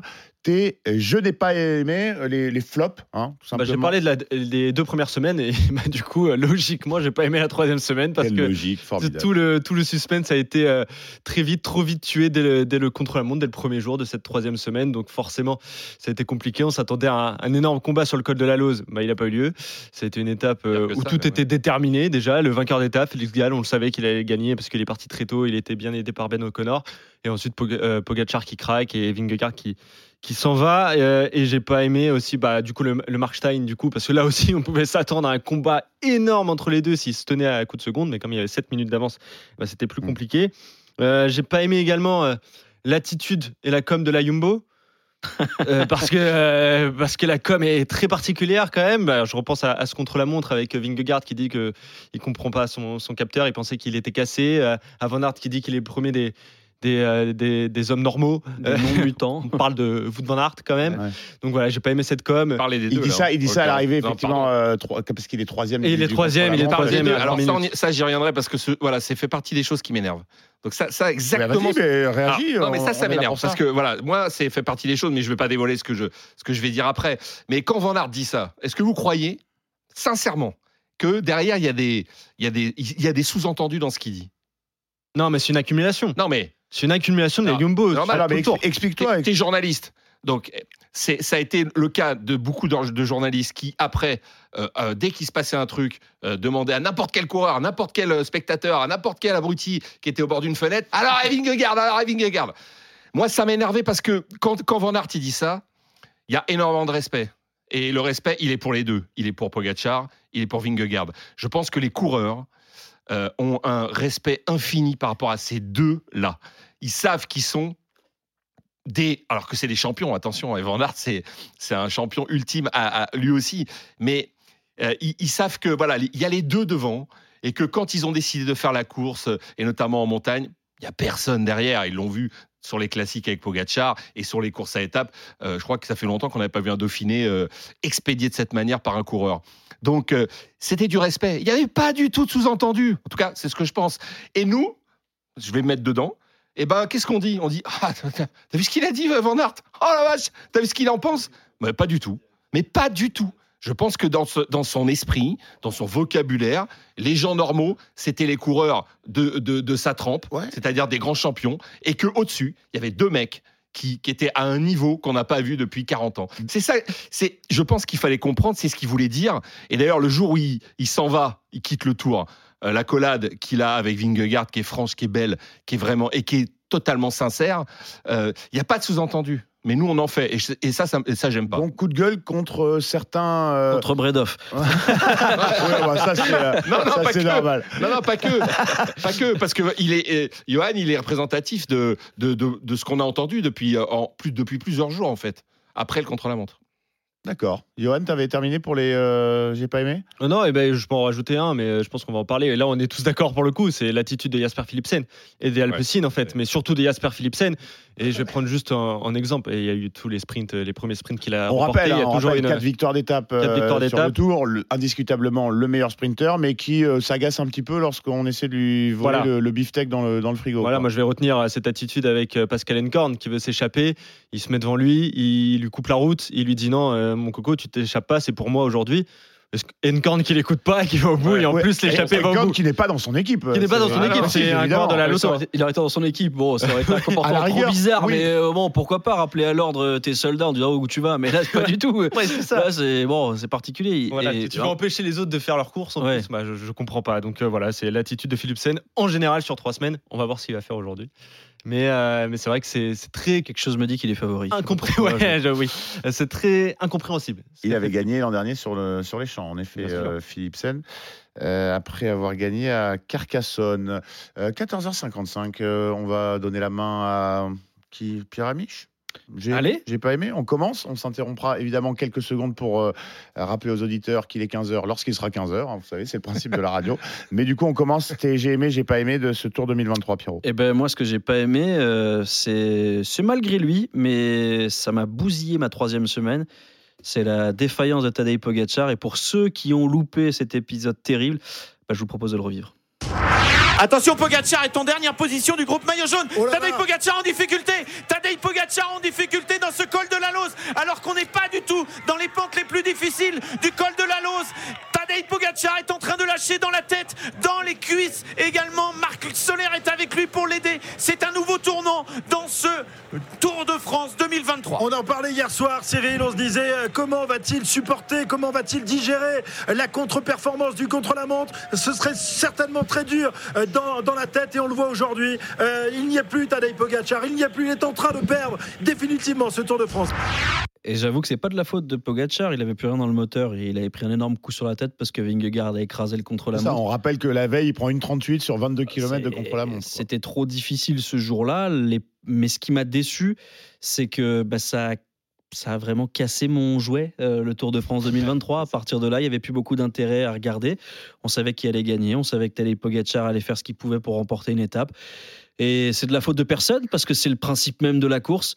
Mais je reconnais que ce côté m'a déplu et ce qui est bête parce que, bah, comme je vous dis, c'est la faute de personne. Mm. Mais ça m'a, ça m'a saoulé quoi. J'avais envie de rêver. Ah, Jusqu'à samedi, qu'on s'emballe, qu'on Ouais, s'enflamme. parce qu'on qu'on vivait un tour incroyable, voilà, Oui, avec c'est 10, ça. 10 secondes Ouais, entre deux coureurs. Ouais, C'était Et quel incroyable. coureur les deux, donc. euh, Non, mais ça va rester dans la légende, le I'm gone, I'm dead, qu'il dit à la radio euh, Ouais, Pogacar. ouais, ouais, c'est ouais. incroyable. C'est Pogacar qui dit ça quand même. qui- Il pour peut dire plus est rouler. mort, quoi. c'est vrai que. Avec le maillot ouvert, là, vraiment en perdition, il, il perd plus de 5 minutes, je crois, sur Vingard. euh, ce 5, jour-là, je- 35, je crois, le c'est jour ça, Et puis ce qu'il a dit euh, hier ou avant-hier sur Marc Soler.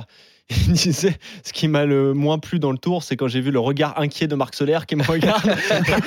tu te dis, oui, Qu'est-ce qui se passe je roule plus vite que lui, c'est incroyable. Non, mais c'est voilà, c'est un champion immense. On voulait avoir euh, bah, le suspense jusqu'au bout, jusqu'à la dernière étape, jusqu'à la dernière montée. Finalement, on l'a pas eu parce que Vingegaard était trop fort et Pogacar a, a lâché tout simplement. Et d'ailleurs, c'est ce qui m'inquiète un peu, et j'espère que l'année prochaine, on aura un Vinge, un, pardon, lapsus, on aura un Pogacar, euh, je veux pas dire au niveau, parce que c'est que ça serait difficile de dire ça. Préparé, Mais en, tout cas, oui, oui, en tout cas à 100%. Voilà, à 100%. euh, pour que j'ai très envie de les voir tous les deux, tous les trois, même à 100%, parce que ça fait quand même deux tours où euh, ils craquent sur certaines étapes. Et euh, alors, Et je c'est sais- pas pour les mêmes raisons. Non. Euh, J'espère comme non. toi que en fait Pogacar est plus jeune et qu'il apprend. Hmm. Et qu'il il montre pas ses limites parce que ça pourrait être une. Non, je crois qu'il a pas de limite, donc. euh, Voilà, mais ça pourrait être une des lectures de dire bon bah il touche deux à ses limites sur un tour de trois semaines, c'est trop dur pour lui. Oh non, non, je mais crois je, pas. je crois pas, je crois qu'il apprend. Il a fait une erreur de tactique l'année dernière et cette année il a Mais subi une préparation. Avoue, Pierre, quand même, et je sais, je sais à combien tu le considères. Avoue quand même que cette façon de courir, je suis pas sûr qu'il la perde un jour. D'ailleurs, on a eu ce débat et, Je sais- et toi, ouais, tu souhaitais qu'il je- continue ouais, de courir de la même manière, mais ça lui coûte cher quand même à certains moments de la course parce qu'on a un vrai grand spécialiste, Kevin Vingegaard. Et attention, il y aura Evenepoel, ça va encore apporter un petit, un petit truc en plus. Mais euh, moi, j'espère que l'année prochaine, voilà, il va y être parce que ça fait comme deux, deux, deux tours où il craque sur deux étapes pour des raisons différentes. Ouais. Et du coup, ça l'empêche d'aller jusqu'au bout euh, de, de ses rêves. Quoi. On se posera la question tout à l'heure, comment battre Vingegaard et avec qui? Parce qu'on s'est suffisamment interrogé sur la composition du AE, leur, leur façon de courir. Et il n'est pas interdit de penser que tout Pogacar qu'il est, euh, il puisse encore euh, apprendre, apprendre de ses erreurs, apprendre et prendre de l'expérience. Bien sûr, bah, il, est, il est tout sauf bête. hein. C'est ça qui est terrifiant, c'est euh, qu'il est, il est encore, il a quoi, 24 ans, Pogacar? C'est bon, c'est fou, hein. fou. On a l'impression de le voir depuis tant de tant d'années et aussi euh, dominateur. 14h59, le prologue RMC, le dernier de ce Tour de France 2023. On s'interrompt quelques instants. On va accueillir Jérôme Pinault qui euh, a fini son chasse patate. Il rejoint le, le groupe, le groupe de tête. il est de retour dans le Notre peloton. consultant, il est de retour dans le peloton. Et euh, vous, les auditeurs, vous êtes euh, toujours là. On est ensemble en direct jusqu'à 16h. On revient tout de suite sur le RMC Support Digital. RMC 100% route, le prologue. RMC 100% route, le prologue. Et oui, et oui, 15h, le dernier prologue de ce Tour de France 2023. C'est le rendez-vous qui vous a accompagné, les auditeurs, chaque jour durant euh, ces trois semaines de course, avant l'étape, pour euh, se retourner sur l'étape de la veille, se projeter sur celle de- du jour, euh, avant de donner la main à l'intégrateur que vous retrouverez évidemment pour euh, euh, le direct, cette 21e étape et la traditionnelle arrivée sur les Champs-Élysées. C'est toujours un, un grand moment. Bon, on s'ennuie un petit peu, mais, euh, mais effectivement, toujours, c'est toujours un, un grand moment et, et, on a hâte de le, de le vivre pour boucler cette grande boucle qu'on est ravis d'avoir suivi. On s'est régalé avec vous, messieurs Ludovic Duchesne, Johan Bredov, Pierre Amiche de la rédaction RMC Sport et, et, et notre pistolero, hein, euh, notre consultant de la Dream Team, l'homme qui défouraille plus vite que, que son ombre. Salut Jérôme Salut les copains, je viens de Salut, finir le Jérôme. chasse patate. Salut, Effectivement, Jérôme. je viens de, je viens de rentrer dans le peloton. Et Tout voilà. va bien. Bravo, bel effort. Évidemment, ben exactement, euh, Jérôme. Ah, mais aujourd'hui, ça roule pas vite aujourd'hui, Voilà, donc ça c'est va, facile pour moi. C'est tranquille. Euh, Jérôme qui euh, nous euh, soulignait l'importance de surveiller ce que vont faire les jumbo parce que euh, vous savez que à la jumbo on ne boit jamais d'alcool donc euh, que, vont-ils faire avec la petite coupe de champagne euh, traditionnelle vous savez pour la Ce petite sera un grand bol de boulgour normalement. C'est ce qui est C'est prévu. le- C'est l'étape que déteste euh, par-dessus tout euh, Richard Plug. Oui, alors oui, c'est Ah, ça. ils, se sont fait, ils se sont fait plaisir apparemment hier à l'hôtel. Beaucoup d'équipes ont fait burger frites avec une petite bière. Et Jumbo Visma a fait très fort. Ils ont fait taboulé oriental. Ah, là. Et donc, c'est osé, gazeuses. hein, C'est osé. hein. Euh, C'est et- chaud, c'est et- chaud. et Peut-être une défaillance pour Vingegaard aujourd'hui. Attention, ouais.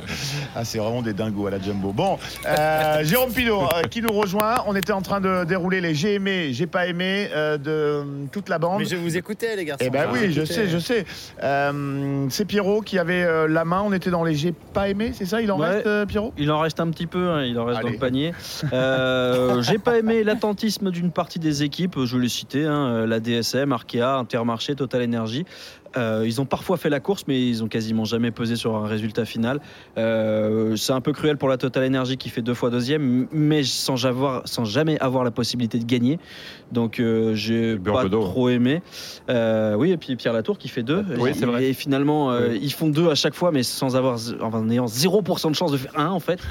Euh, puis il y a des équipes qui ont eu du mal à, à se réinventer, notamment la DSM après le forfait de Romain Bardet. J'ai eu le sentiment que bah, il passait le tour. En spectateur sans être trop violent parce que bah, mine de rien il faut les faire les kilomètres sur le vélo donc c'est toujours facile de, de mon canapé mais été un peu déçu et puis euh, on en a déjà parlé Ludovic euh, ça, ça le rend fou mais j'aime pas le style Vingegaard ça fait partie des trucs que j'aime pas T'as voilà le droit, t'as le droit. mais euh, je suis certain que c'est un immense coureur et que c'est un beau vainqueur, parce que comme je vous ai dit, que c'est un grand vainqueur, parce qu'il n'y a pas de petit vainqueur du Tour de France. Moi, je repense à Roger Valkoviak qui pleurait 50 ans après sa victoire parce qu'on lui disait que c'était pas un beau vainqueur et pas un grand vainqueur, et je trouvais ça lamentable. Je serais pas le critique euh, le plus farouche de Vingegaard en disant il mérite pas son titre, je sais pas quoi, c'est le plus fort. C'est le plus fort, donc il n'y a rien à redire. Mais j'aime pas ce qu'il dégage, j'aime pas son style, j'aime pas le fait qu'il regarde tout le temps en arrière. C'est des petits trucs comme ça qui me qui m'agacent. Jérôme, t'étais pas là tout à l'heure pour euh, réagir à ce que disait euh, Pierrot. Est-ce que tu trouves que Pierrot est un peu, un peu dur quand même avec le Danois? Bah non, je suis un peu dans, de même avec lui. euh, c'est pas, c'est un grand vainqueur, mais pas un beau vainqueur. Euh, dans le sens où euh, j'ai pas, moi déjà, j'apprécie pas forcément son équipe, la façon dont ils ont procédé sur ce tour encore moins. Euh, et je trouve qu'il est froid. Hier encore, j'ai une image qui me choque. Pogacar qui gagne l'étape, vient le voir, le félicite, faire la main de, de son Ouais. épouse. Et tu as l'impression qu'il a envie de discuter avec, de, tu vois, en débriefer de cette course de trois semaines où, où ça a été les deux géants de la tour. Et l'autre le snob un peu. Euh, hier, il a fait euh, un peu n'importe quoi aussi. Euh, J'aime pas ce coureur dans le sens où euh, il est froid, je trouve, très calculateur et il est. Alors c'est le vainqueur, donc euh, c'est lui qui a eu raison, mais il est à contre-courant de ce qui s'est passé sur le Tour cette année, avec un vélo panache, un vélo d'attaque. On a vu des étapes folles. Donc je suis assez d'accord avec, Pierre sur le personnage. Maintenant, c'est un énorme coureur et c'est un coureur qui est au-dessus du lot sur ce tour et qui, finit avec beaucoup d'avance et on ne peut que le féliciter pour ça. Évidemment. Pierrot, tu poursuis. Il reste euh, quelque chose Il dans reste- le panier, j'ai pas aimé. Euh, non, on a fait le tour. Il reste des petits j'ai aimé quand même parce Ah, que là, là, on va je- j'ai passé pour un pisse bien. froid. Le, le monsieur aigri, ah, j'ai pas aimé. Il a J'ai rien pas aimé sur ce Tour de J'ai 2023, pas aimé trop le vélo, pas trop le Tour de France, puis la France, j'aime pas. Non, non. Dans les j'ai aimé, eh ben, évidemment, comment ne pas évoquer cette montée fantastique de Thibaut Pinot. Thibaut qui est en train de rejoindre ses supporters. Écoutez ça.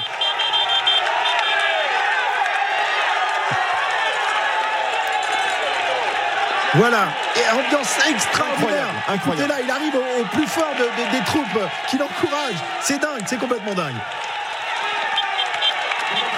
On entend prudence à tous dans Radio Tour, évidemment, parce qu'on sait qu'il y a énormément de gens. C'est assez incroyable, on se croirait euh, vraiment dans, dans l'Alpe d'Huez. hein. Ça y ressemble. Alors, c'est pas aussi serré. Il a un peu plus de, de, de largeur sur la route que dans l'Alpe d'Huez, mais il est en train de faire un numéro. Thibaut Pinot qui passe à 2 km du sommet. Et là, encore une fois, énormément de monde. C'est la foule des grands jours. Ce n'est pas l'Alpe d'Huez, c'est l'Alpe Pinot aujourd'hui en direction euh, du Markstein. Merci Thibaut. Il y a des pancartes un peu partout. Euh, Thibaut, t'es beau. Thibaut, t'es magnifique aujourd'hui. Il est extraordinaire ce Thibaut Pinot. Ah, il est grand, il est très grand Thibaut Pinot aujourd'hui. Il va peut-être aller réussir un exploit incroyable. Là c'est l'Alpe d'Huez cette fois. Le petit ballon s'est transformé en Alpe d'Huez. Ils sont tous là, ces supporters, les supporters de Thibaut Pinot pour la dernière grande journée du champion français qui est en train de dessiner l'histoire une nouvelle fois, une dernière fois. Il y a du monde partout pour l'encourager. Il lui reste encore un km 700 dans cette montée du petit ballon. Il est en train de creuser encore l'écart avec Pitcock. Une 23 avec le peloton. Allez, faut y aller, faut y aller mon petit. Il y a peut-être une victoire dans 27 km maintenant. Donc voilà, moi j'ai une théorie, c'est que c'était autant pour Thibaut que pour Jérôme Pinot. Donc euh, voilà, c'est mon idée. Euh, plus sérieusement, Jérôme, on en a déjà beaucoup parlé dans la première Évidemment, heure. Comment- évidemment. Comment t'as ressenti toi cette montée? Bon, tu sais comme je suis sensible à tout ça, donc Oui. j'ai les poils, les poils. J'ai vécu l'étape d'hier en très très bonne compagnie et on avait les poils dans le canapé parce que c'était un, un truc de ouf ce qui s'est passé. Euh, j'ai vu cette montée là et puis surtout, franchement, j'ai écouté les, grandes gueules ce matin. Stéphane m'a dégoûté parce que l'émotion qu'il a qu'il amenée hier. C'était un très grand pour pouvoir faire ça. Il aurait, on a souvent dit que Thibaut avait pas de morale, pas de mental. Il était capable de, euh, faiblir dans les moments les plus importants de sa carrière. Hier, il- s'il n'avait pas eu de mental, il n'aurait pas fait ça.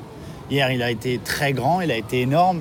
Je pense qu'il a très bien couru pour essayer de gagner l'étape, mais il a été aussi euh, fantastique, au rendez-vous de ce qu'on attendait de lui. C'est une sortie par la grande porte. Et euh, ça m'a foutu les poils hier presque autant que ta chronique ce matin, Pierre. C'est pour te dire. J'espère que t'as quand même plus vibré pour lui que pour moi parce que moi sans lui, Ouais, sans lui je beaucoup peux plus, pas beaucoup écrire, tu plus. vois. C'est- Non, Ouais, merci, mais Jérôme. c'était, c'est- il a fait plaisir à tout le monde et, Ouais, ouais. et ta chronique, ta chronique a parfaitement résumé ce qui s'est passé dans le cœur des gens. Il a peut-être pas un énorme palmarès, mais on s'en souviendra toujours parce que c'est un coureur qui, qui nous touche. Et il y a encore une fois, il, il nous a touchés. Voilà, il a touché en plein cœur. On avait oublié qui allait gagner l'étape tellement euh, Thibaut nous a régalé. Et puis euh, ça révèle euh, ce que disait euh, d'ailleurs, je crois que c'est sur les, dans les pages d'Eurosport qu'un de nos confrères expliquait que le succès populaire de Thibaut Pinot en disait plus sur nous que sur lui. Et je trouve que c'est assez bien résumé. C'est qu'on est parfois en manque de héros, de, de, de, gars, de gars qui sont capables de gagner le tour.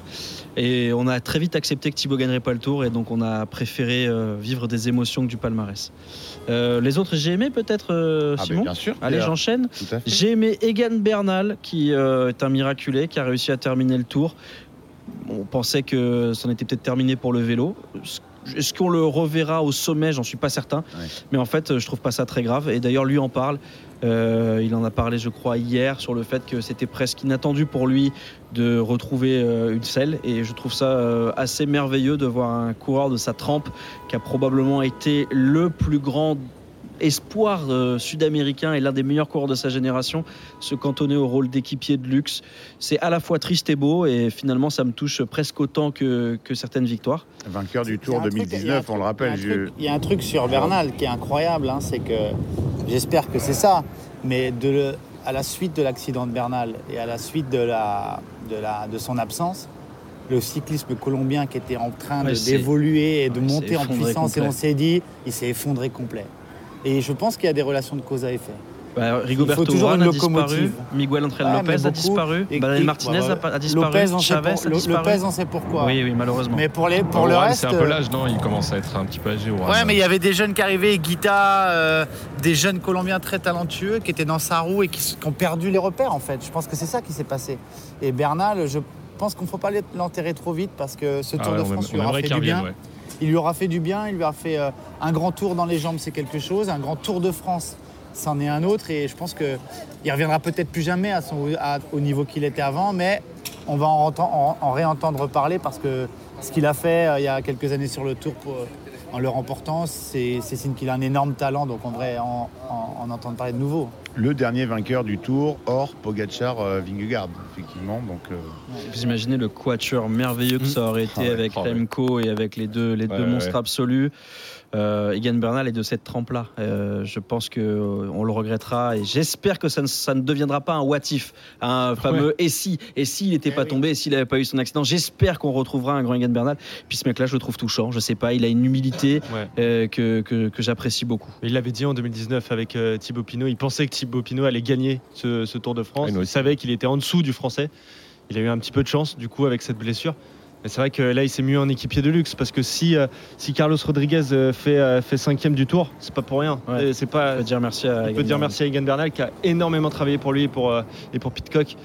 Voilà, c'est c'est la marque des grands champions en fait. D'une simplicité, d'une sobriété, euh, Egan Bernal, euh, très authentique. Moi, j'ai le souvenir de sa victoire, je crois que c'est à Tignes en 2019, où il est accueilli par son père et où il a vécu un très beau moment de communion entre le papa et le, et le fiston à, à l'arrivée. Il reste quelque chose dans le panier GME Il en reste deux. Il reste Allez. la bataille pour le maillot à poids que j'ai trouvé super et Giulio Ciccone est un merveilleux vainqueur de ce classement. Alors moi, euh, j'ai une petite réserve. Vous m'enlevez les poids des cuissards. là. Mais qu'est-ce que c'est que ces bêtises là euh c'est magnifique. Attends, coccinelle. Ah, merci. C'est Harlequin, Merci, le mec. Pierre. Non mais C'est- sérieux, c'est le, bal, c'est le bal, le bal costumé là. C'est euh, c'est Ah carnaval. non, hein. Simon, là, non. Ah non, moi je peux Non, non, non. Jusqu'aux chaussettes, c'est ça qu'on veut. En, 2000 en 2010, j'avais refusé d'avoir un cuissard à pois. Je trouve ça aussi très moche. Ah, merci, Jérôme. et la bande rouge, mais C'est con ce côté partout, italien, Jérôme. Ça fait beaucoup. hein. La classe. Hein Ah oui, exactement. quand même. Ah, mais les Christina des pauvres. Nous, on veut des pois partout, on veut des coccinelles dans les montagnes, on veut tout. Il y, a même- il y a même des équipes, je vais vous raconter une guidoline anecdote, et c'est que en 2010, j'avais le maillot à poids, puis je le perds la dernière semaine, c'est Anthony Charteau qui le gagne. Et bon, évidemment, mes supporters et mon frère, mon premier supporter, était un peu deg, même si, même si l'anecdote, euh, bah, c'est que Anthony Charteau était dans l'équipe de mon frangin, puisqu'il conduisait le bus euh, Bouygues Télécom. Et ils lui, ont, obligé à coller les poids sur son bus. Je peux dire qu'il a lutté longtemps et il n'a jamais collé de poids. Bravo, ça c'est de la vraie lutte. Et la dernière Donc je t'avais interrompu, mais Ouais. t'es allé au bout quand même. Euh, non euh, mais voilà, je trouve que tu Ciccone, ouais. Ciccone, c'est un, un beau vainqueur de ce classement-là. Nelson Poles, il s'est râpé la tronche pendant deux semaines et il aurait tout aussi mérité de le remporter. Et. Félix Vial a montré qu'il faisait partie des meilleurs grimpeurs et ça aurait pas été une anomalie de le voir remporter ce classement-là. C'est rare parce que des fois on a des vainqueurs euh, un peu par défaut, soit Oui, parce qu'ils remportent le Tour de France, soit parce qu'ils se sont échappés tous les jours et qu'ils n'ont pas pesé sur la course parce qu'ils pétaient au troisième col. Je trouve ça cool. Et puis la dernière chose, c'est que 7 des 8 premiers au classement général ont gagné une étape. C'est rarissime et c'est magnifique. J'ai aucun souvenir dans l'histoire moderne du Tour d'avoir un tel classement, euh, puisque on le rappelle, Pogacar a gagné une étape, Vingegaard a pas gagné une étape, Yates, Adam Yates a gagné une étape, Félix Gall a gagné une étape, Jane Lay a gagné une étape. Enfin voilà, c'est c'est magnifique et c'est rare. Et Carlos Rodriguez aussi a gagné une étape. Et Bilbao. Et Bilbao. Bilbao, Tout ça ouais. pour dire que il fallait être très Et- costaud pour remporter une étape, probablement euh, dans le top 10. Jérôme.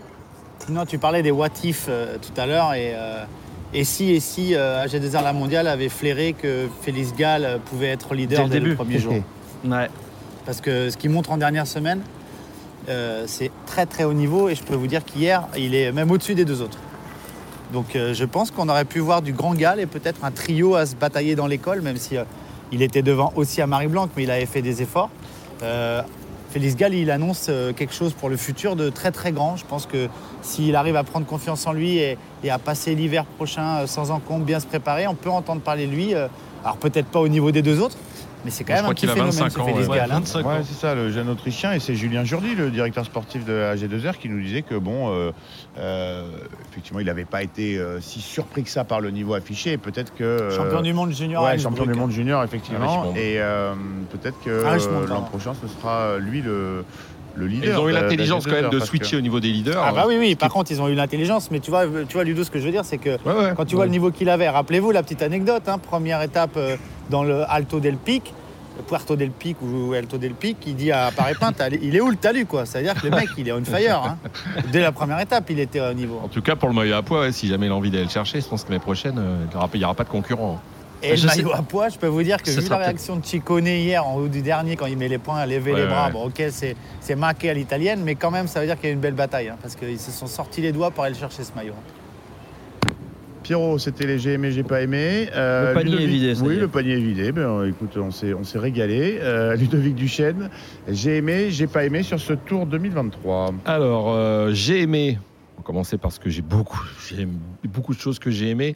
Et, euh, et je vais l'expliquer. J'ai- même l'im- l'impression de, de devoir me, me défendre, mais j'ai aimé Vingegaard. Voilà. Et euh, notamment après ce, fameux contre-la-montre. Une étape très courte avec à peine 22 km 400 à parcourir. Mais quel 22 km Terrible avec euh, notamment la côte de Domancy. Aujourd'hui, les coureurs se battent contre le chronomètre. Tadej Pogacar, le plus grand coureur actuel, se trouve sur la rampe de lancement. Il va s'élancer dans quelques instants. Jonas Vingegaard qui dans 7 secondes, 6 secondes, 5 secondes s'élancera lui aussi pour tenter de conserver son maillot jaune, Pierre. 2, 1, c'est parti pour Jonas Vingegaard. 16 secondes de mieux pour Vingegaard.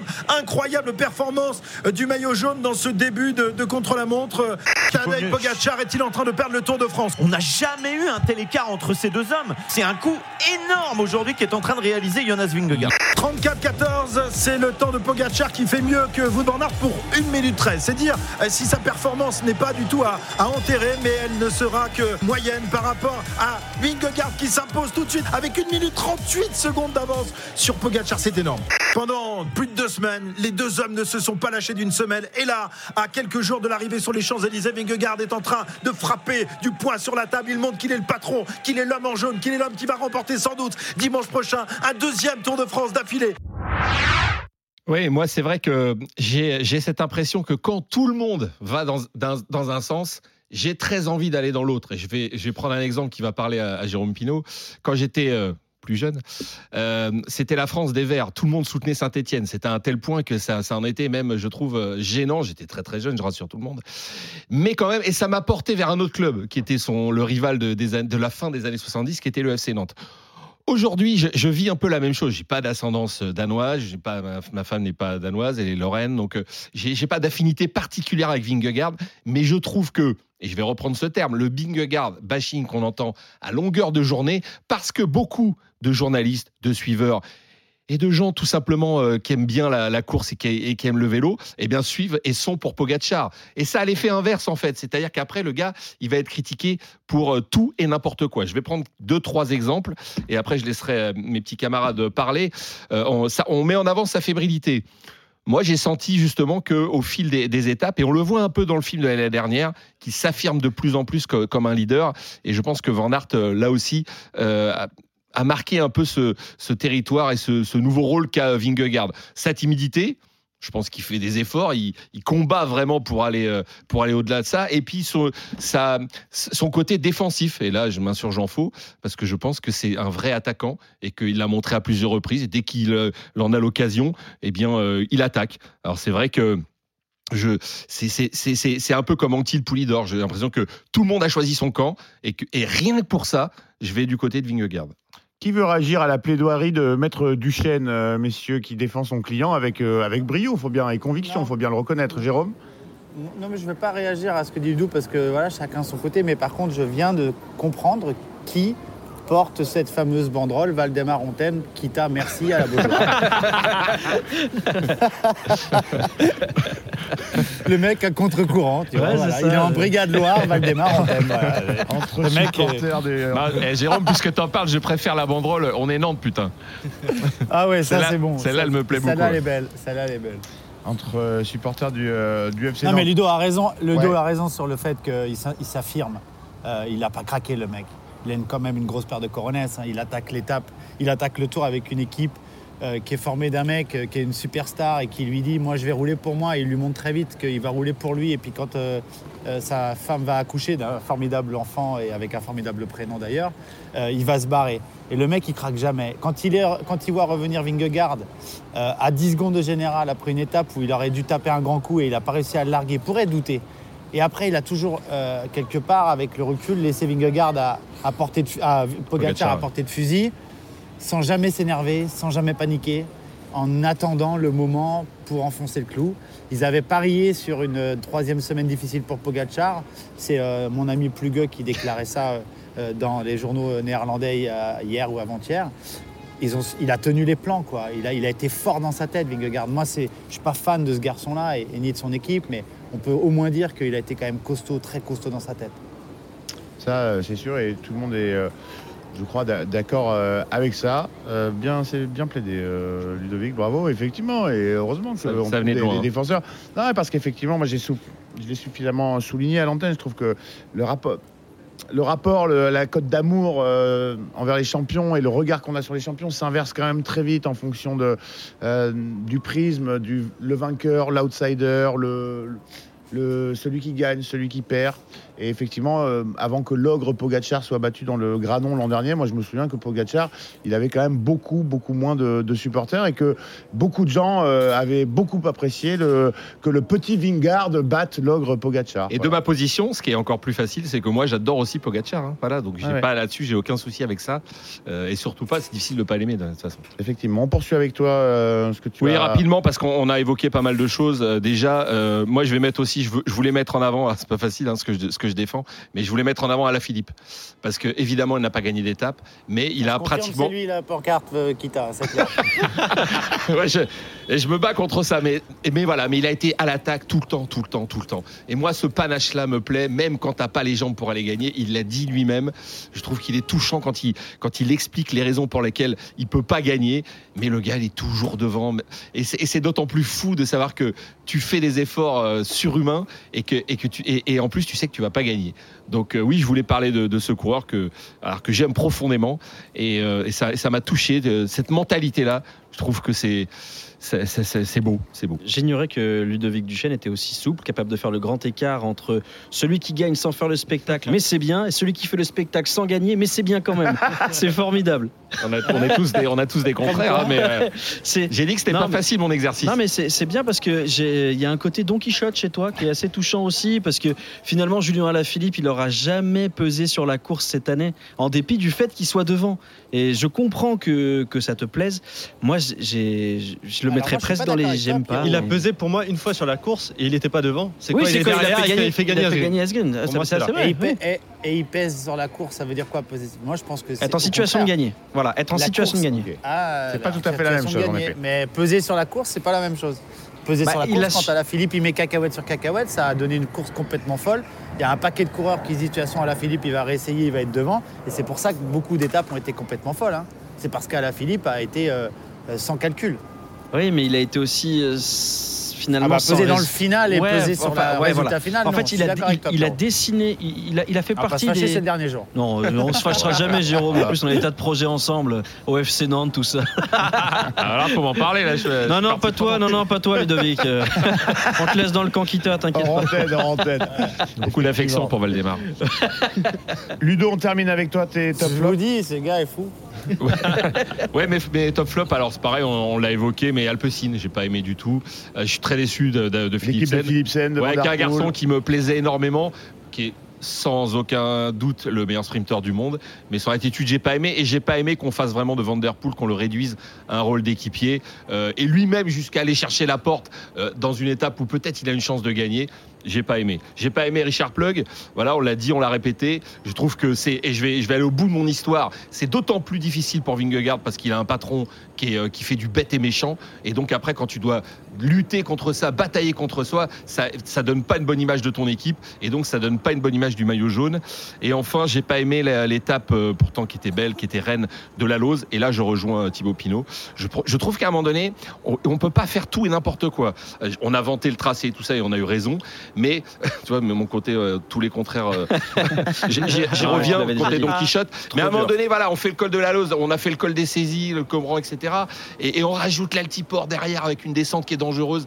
Non. C'est trop. Il faut aussi respecter les coureurs. Donc tu Euh, voulez, le- tu voulais quoi, pour être qu'on précis arrive qu'on au sommet de la Lose comme, comme se- Thibaut qui disait que qu'il y ait pas cette espèce bien. de mur à 20% non, de ne rajoutons pas du, ouais. de la dureté euh, alors que le tour est déjà extrêmement, c'était un tour montagneux et que c'est déjà extrêmement périlleux. La défense, la descente était dangereuse. Je trouve qu'à un moment donné, que techniquement, c'est possible, on l'a déjà fait. Il y a des fois des problèmes techniques pour arriver là, Mm. en Ouais. haut de certains Ouais, cols. Là, là c'est fait. Voilà. Là, ça a déjà été fait. Mais je, on l'a vu là, notamment dans l'altiport, où euh, la, la- la dureté de la- la- des, des 500 derniers mètres, on a vu Vingegaard souffrir comme jamais. Ouais. Euh, Pogacar, j'en parle pas, il avait craqué dans cette étape. Envoyer les coureurs. C'était trop dur. Voilà. travers, Faut aussi, à un moment donné, terminer. Euh, ne pas aller euh, trop loin. Et on a suffisamment souligné euh, la créativité, Oui, ah bah, l'originalité des, nouveaux tracés, effectivement, des organisateurs pour euh, pouvoir effectivement le, euh, le souligner. Merci beaucoup Ludo pour ces j'ai aimé, j'ai pas aimé. Euh, Jérôme Pino, El Pistolero, c'est à, toi. J'ai aimé, euh, j'ai pas aimé. Alors moi, j'ai j'ai- changé mes plans en fait pendant que j'étais en chasse patate. J'ai eu le temps de réfléchir et, et puis j'ai vu beaucoup de choses app- apparaître et, et je pense que alors évidemment, on va passer vite fait dessus parce que j'ai beaucoup aimé la DER de Thibaut hier. Euh, un magnifique champion, il m'a fait vibrer. Je crois que j'ai pas eu autant d'émotions à voir une course de vélo depuis un moment. Je hurlais dans ma- devant ma télé pour qu'il aille au bout. Ça, ça m'a fait vibrer. Et j'ai aimé, alors ça c'est très récent et j'ai changé mes plans parce qu'on avait travaillé en amont, mais j'ai vu une déclaration de Tadej Pogacar aujourd'hui. Vous pouvez le retrouver sur Instagram, sur le site de Vélone. Dieu sait si pas mes amis. Mais Tadej Pogacar, grand champion, grande classe, qui euh, déclare aujourd'hui, euh, après une photo parue de lui hier sur la ligne d'arrivée, où il fait euh, comme s'il était le plus fort, et il s'excuse. quoi. Il dit Je suis désolé en voyant la photo, c'est vrai que ça fait un peu too much. Mais je ne vais pas en avoir honte car les dernières journées ont été très difficiles pour moi et je me devais de faire ça pour mes coéquipiers ici, de ses coéquipiers un par un pour tout le travail qu'ils ont fait. Moi j'ai aimé Tadej Pogacar sur ce tour et surtout hier parce que c'est la grande classe. Il aurait pu faire deuxième, finir tranquille, arriver dans les roues. Et ben non, hier il a encore euh, remis ça pour euh, finir bien comme il faut et finir ce Tour de France comme il l'avait débuté sur une très bonne note. Franchement, chapeau, chapeau à lui. Moi j'ai beaucoup aimé ce coureur sur, euh, sur l'ensemble des, des, trois semaines parce qu'il a jamais, euh, il a, été abattu. Il a pris euh, deux trois bastos dans le buffet euh, deux étapes de suite, mais c'est pas pour autant qu'il a pigné, c'est pas pour autant qu'il s'est plaint. Il a toujours été digne du Tour de France et moi j'ai beaucoup aimé le voir. Oui, effectivement, messieurs, quelqu'un veut, veut réagir Non, je à- dis, c'est- c'est très très fort. Et là, j'en appelle à, à vos souvenirs, Pierre, Johan et, et Jérôme. Quand tu connais une telle défaillance comme il a connu, euh, revenir revenir dans la gagner. course, revenir dans la course et gagner. euh, là, rare, je, je- je trouve que là, le mec, il a, il a une dimension, lui, euh, c'est fou, hein, c'est fou. On a un coureur. J'ai un exemple, mais c'est pas un bon exemple. Ouais, ouais. Floyd Landis. Mais bon, c'est pas- J'y ai pensé. c'est pas- Ah, mais non, mais 150 sérieux, km le lendemain de la, de la défaillance. non, là, on est sérieux. Voilà, euh, mais, euh, Ouais, et la grosse différence di- avec hier, c'est que Tadej, il- hier, il, il gagne pas avec 3 minutes d'avance. quoi. Il met pas Ah la ouais. cacahuète où il s'envole. Tu vois. Il, il gagne avec la, un peu plus de force que deux jours avant, mais surtout la tête. Quoi. La tête. Et ça, c'est ça, c'est très fort. Puis ses déclarations d'après-course, son comportement. Il a jamais fait la gueule, il a jamais loupé une interview. Enfin, tu vois, Non, il- mais quand tu as été à la rue comme ça, Jérôme, truc, comment tu fais pour te retrouver des jambes euh, et aller gagner une étape qui était très très dure, hein, c'est le dire. hein. Bah, il a eu deux journées euh, très très difficiles, essoré par le chrono, grand coup dans la tronche au chrono. Le lendemain, euh, je pense que s'il n'y a pas le chrono, il pète peut-être un peu plus haut, mais il pète pas si tôt, il prend pas cinq minutes. Mais ça l'a lâché complet dans la tête. Et puis un staff fabuleux qui a dû le remonter, lui remonter les, les- le moteur et ils ont dû lui dire écoute Tadej, tu as, dans, cette, cette, euh, dans ce Tour de France, dans cette dernière semaine, une façon de sortir par le haut toi aussi. On va assumer avec l'équipe et tu vas aller gagner samedi. Je pense que c'est là aussi la qualité et, la, force du management de, Mauro Gianetti associée à celle de, de Machin. Qu'on critique ou pas, mais euh, on les entend pas beaucoup, ils font pas des grandes déclarations, ils donnent pas des leçons à tout le monde, ils sont humbles, mais ils, ils tapent du poing sur la table quand il le faut et ils gagnent des courses. Quoi. Donc ça, c'est- aussi ça la, la- la beauté de, de cette équipe-là. Après, on peut critiquer les hommes, mais en tout cas, ce qu'ils ont fait hier, moi j'ai trouvé ça euh, vraiment très chouette. Moi j'ai deux exemples de, de coureurs qui ont pris une tarte et qui derrière reviennent et même gagnent un grand tour. Les deux exemples que j'ai en tête c'est euh, Christopher Froome sur le Giro qui, qui prend une, une- un tir terrible et qui finalement attaque à 70 bornes de l'arrivée et va gagner et remporte le maillot rose. Et puis l'autre exemple c'est Alberto Contador, il faudrait que je retrouve très exactement l'année. Mais pareil, euh, il remporte une étape impossible alors qu'il était euh, jusqu'à maintenant largué. Je crois que c'est euh, la 20e étape du Tour d'Espagne. C'est sa dernière victoire en, en carrière avec euh, à où en fait euh, il n'existe plus et il remporte la dernière étape de sa carrière euh, sur la Vuelta. Bon, oui, des, des noms un petit peu euh, ronflants. Des, Ouais, c'est pas mal, ont- ont il, fait euh, quelque chose quand même. euh, Bah là, faut être un grand sur- coureur hein, pour faire Sur un, un vélo. Euh, Jérôme, c'était les j'ai aimé. Il y en a, il y en a d'autres ou on passe au j'ai pas aimé Non, il y en a d'autres, mais euh, enfin, c'était. Moi, j'ai aimé en par- particulièrement euh, le Tour de France cette année, avec euh, tout le suspense qu'il y a eu et, et l'intensité des étapes. Euh, finalement, euh, on a eu euh, euh, 18 euh, frappuccino chantilly avec des noisettes, de- des noix de pécan, et on a eu 4 vieux benko pourris sans, su- sans sucre parce que c'était des étapes au sprint. Mais pour le, pour le coup, on s'est vraiment régalé. Donc voilà, c'était, c'est dans l'ensemble, moi, je me suis régalé. Total régal. Un, un total, un, un total tour. On Un- embrasse un- les gens de chez Benko, hein, d'ailleurs. euh, Ça tombe bien, ils avaient besoin d'un peu de envoyer un petit, peu, Euh, un petit échantillon. Non, j'ai pas aimé. Écoute, ça va être très Attention, rapide. je, Je- ouais, je mets mon casque à fougère alors là, parce que là, ça, ça risque de. Ça me camoufler, là. Non, mais j'aurais pu en mettre 20, tu sais très bien. J'ai pas aimé la production déjà. qu'on nous montre Ah euh, oui, oui. si mal les images d'une si belle course de vélo et, et encore plus cette année. Donc là, euh, on a tous été assez euh, unanimes pour dire que euh, c'était une catastrophe cette année, jusqu'à hier encore. Je croyais qu'il n'allait pas nous montrer Pinot, du coup, si quand même il a réussi à le faire. Donc ça, j'ai j'ai pas aimé du tout. Euh, je n'ai pas non plus aimé euh, bah, Tige Benoît. Bah, j'ai pas aimé plusieurs coureurs. Tige Benoît, David Godu et, et Van Averma- et, et Wout van Aert. Van pour notre auditeur, euh, Le célèbre.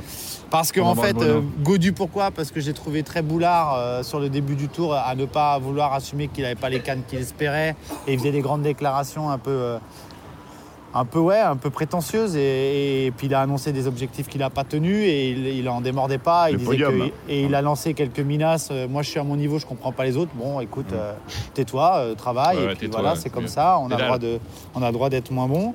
Tige Benoît pour son chef-d'œuvre de l'arrivée à, à, à la- à l'Altiport où euh, il Ça chambre rester. Pogacar, Ouais. ferme là trou du cul alors qu'il n'est pas capable de se mettre au service de la porte deux jours après parce qu'il a plus des cannes. Euh, Excuse-moi, mais fais-toi petit, mec. C'est pas toi qui as gagné le tour, c'est Vingegaard. Peut-être que tu avais une bonne équipe, mais s'il n'y a pas Vingegaard, je suis pas sûr que l'équipe suffise. Et puis Wout van Aert, j'ai pas aimé parce qu'il a foutu la zizanie dans un collectif normalement huilé. euh, et qu'il a jamais été en mesure de euh, nous offrir ce qu'il nous a offert par le passé. S'il avait gagné trois étapes en faisant des grands numéros, bah écoute, ok, fais ton truc, mais quand c'est comme ça, bah chapeau mec. Mais par contre là, il a fait beaucoup, beaucoup euh, sa course et il a remis euh, euh, des valeurs collectives du vélo en, en l'air parce que le vélo est un sport collectif et lui, il en a pensé qu'à sa tronche. Et quand on pense qu'à sa tronche, il faut, faut mettre au bout, il faut mettre au fond, comme dirait l'autre. Euh, Si tu es numéro 10, que tu fais 10 crochets, euh, que tu effaces 4 défenseurs et que tu frappes à côté, tu passes pour un con. Si tu la mets pleine lunette, on te dit chapeau. Bah, Alors lui, que Van Der Poel a fait l'inverse. Jérôme. Ouais, alors moi, tu sais, j'aurais pu le mettre, Mathieu, parce que j'ai pas aimé non plus l'attitude de certains coureurs venus sur le Tour de France, la plus belle course du monde, pour préparer le championnat du monde. Et il y en a quelques-uns, j'ai noté quelques coureurs comme ça, et notamment Mathieu, qui était là euh, ouais, dans un rôle d'équipier, mais je pense qu'à la fin, Mathieu, il a vraiment la tête à Glasgow. Ouais. Et ça, c'est dommage, parce que le Tour vaut autant que le championnat du monde, voire plus. Donc, euh, voilà. Il va le finir là, c'est déjà bien. L'année dernière, il il Ouais, il a fini euh, parce que parce que c'est dans 15 jours et que c'est pile poil pour surcompensation préparation. Ouais. Bon, voilà, c'était les j'ai aimé, j'ai pas aimé de toute la team du, du prologue. C'était euh, une des rubriques qu'on aimait On bien. bien balayé, jour, euh, le tour, Bah, écoutez, on est là pour ça, effectivement. Et il s'est passé tant de choses dans cette édition 2023. Il y avait tant à dire. Et euh, voilà, c'est bien que chacun puisse réagir et, et partager tout ça. Je suis sûr que les, les auditeurs aiment beaucoup ce genre de, de petites rubriques. 15h33, évidemment, comme chaque jour, on est en retard. on va se quitter quelques instants. Le dernier prologue de cette 110e édition. On boucle la grande avec vous les auditeurs, avec la team RMC Sport, Johan Bredov, Ludovic Duchesne, Pierre Amiche et Jérôme Pinault, notre consultant de la Dream Team. Dans un instant, on retrouve Arnaud Souk sur la route du Tour. Arnaud qui va nous faire un, petit, euh, un petit euh, billet d'ambiance et, d'humeur autour de cette euh, dernière étape. Euh, voir ce qui attend un petit peu les coureurs entre euh, Saint-Quentin et les Champs-Élysées, évidemment. Vous ne bougez pas, on revient dans un instant. RMC 100% route, le prologue. 15h35, horaire un petit peu inhabituel en ce dernier jour, dernière étape de Tour de France, le prologue, le rendez-vous qui vous a accompagné durant ces trois semaines de tour sur le support digital de RMC, 8 heures de direct chaque jour consacré à une sublime 110e édition du Tour de France. On est ensemble en direct jusqu'à 16h en compagnie de Ludovic Duchesne, Johan Bredov, Pierre Amiche de la rédaction RMC Sport et Jérôme Pinault, notre consultant. Euh, et pendant, pendant la pause, on a assisté à, l'arrivée de la première étape du Tour de France euh, féminin. Elle a été remportée euh, par Lotte Kopecky, la coureuse belge. Et puis il s'est passé un petit truc incroyable qui veut nous, raconter derrière. 45 secondes derrière, le, peloton arrive, une partie du peloton arrive au sprint.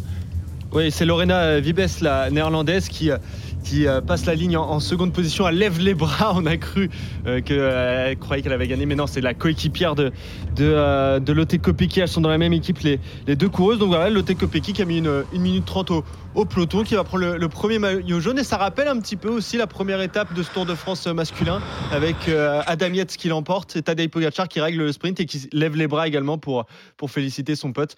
Donc voilà, Lotte Kopecky qui remporte la première étape de ce Tour de France féminin et qui prend le maillot jaune. à Clermont-Ferrand. Mais euh, il est envisageable qu'elle ait vraiment pas compris que Non, je pense qu'elle est devant, non, elle est contente d'avoir réglé voilà. toutes les autres. Elle est contente Voilà. pour copine. Et tir groupé euh, des néerlandaises puisque Lorena Vibes fait 2, Charlotte Kool fait 3 et Marianne Vos, l'immense Marianne Vos prend la quatrième place de ce sprint euh, du peloton du Tour de France femmes. Le Tour de France féminin 2023 qui s'est lancé aujourd'hui euh, avec une boucle de 124 km à Clermont-Ferrand et euh, qui arrivera à Pau. 8 étapes au programme euh, cette année. Évidemment, chaque jour, les, les- les résultats de, de l'étape et euh, des analyses sur euh, RMC. Euh, on va retrouver dans un instant Arnaud Souk euh, sur la route du Tour. Arnaud sur la moto RMC. Intégral Tour, évidemment, euh, à suivre après le, le prologue. Euh, Ludo, euh, un petit profil de, de l'étape. C'est pas parce qu'on arrive sur les champs qu'on va pas qu'on va se priver de. Hein? Non, non, mais en plus, c'est intéressant. Ah, il y a des choses à dire, Il y a des petites choses intéressantes. 115 km 100 entre Saint-Quentin en Yvelines et Paris. Départ de son vélodrome. Clin d'œil aux Jeux Olympiques et surtout le parcours, Simon. Il y aura des petits clins d'œil comme ça aux prochains Jeux Olympiques, évidemment, en France et à Paris l'année prochaine. Une centaine de kilomètres pour fêter les coureurs, les maillots distinctifs et bien sûr le maillot jaune Jonas Vingegaard. Arrivé depuis 1975 sur les Champs-Élysées. On s'attend donc à un sprint royal, même si beaucoup de sprinteurs sont soit à rentrer à la maison, soit fatigués, soit désespérés de voir la domination de Philipsen. Le dernier à être arrivé en solo. C'est, c'est, c'est, vous l'avez, vous l'avez, tous, vous l'avez, vous l'avez. Attends, attends, attends, attends. Sur les Champs-Élysées, le dernier. à- Dernier français ou euh, coureur Non, non, non, Vino- coureur. Ah, Vino Vino Coureur, on en avait parlé. Alors, Non moi, c'est, presque une Pour bonne moi, réponse. c'est Eddie Seigneur, le non, dernier. non. En fait, Vino Coureur, il a été classé dans le même temps que, que le peloton. C'était Ouais, en mais parce qu'il avait le peloton au cul. Ouais, mais il est, il est classé dans le même temps.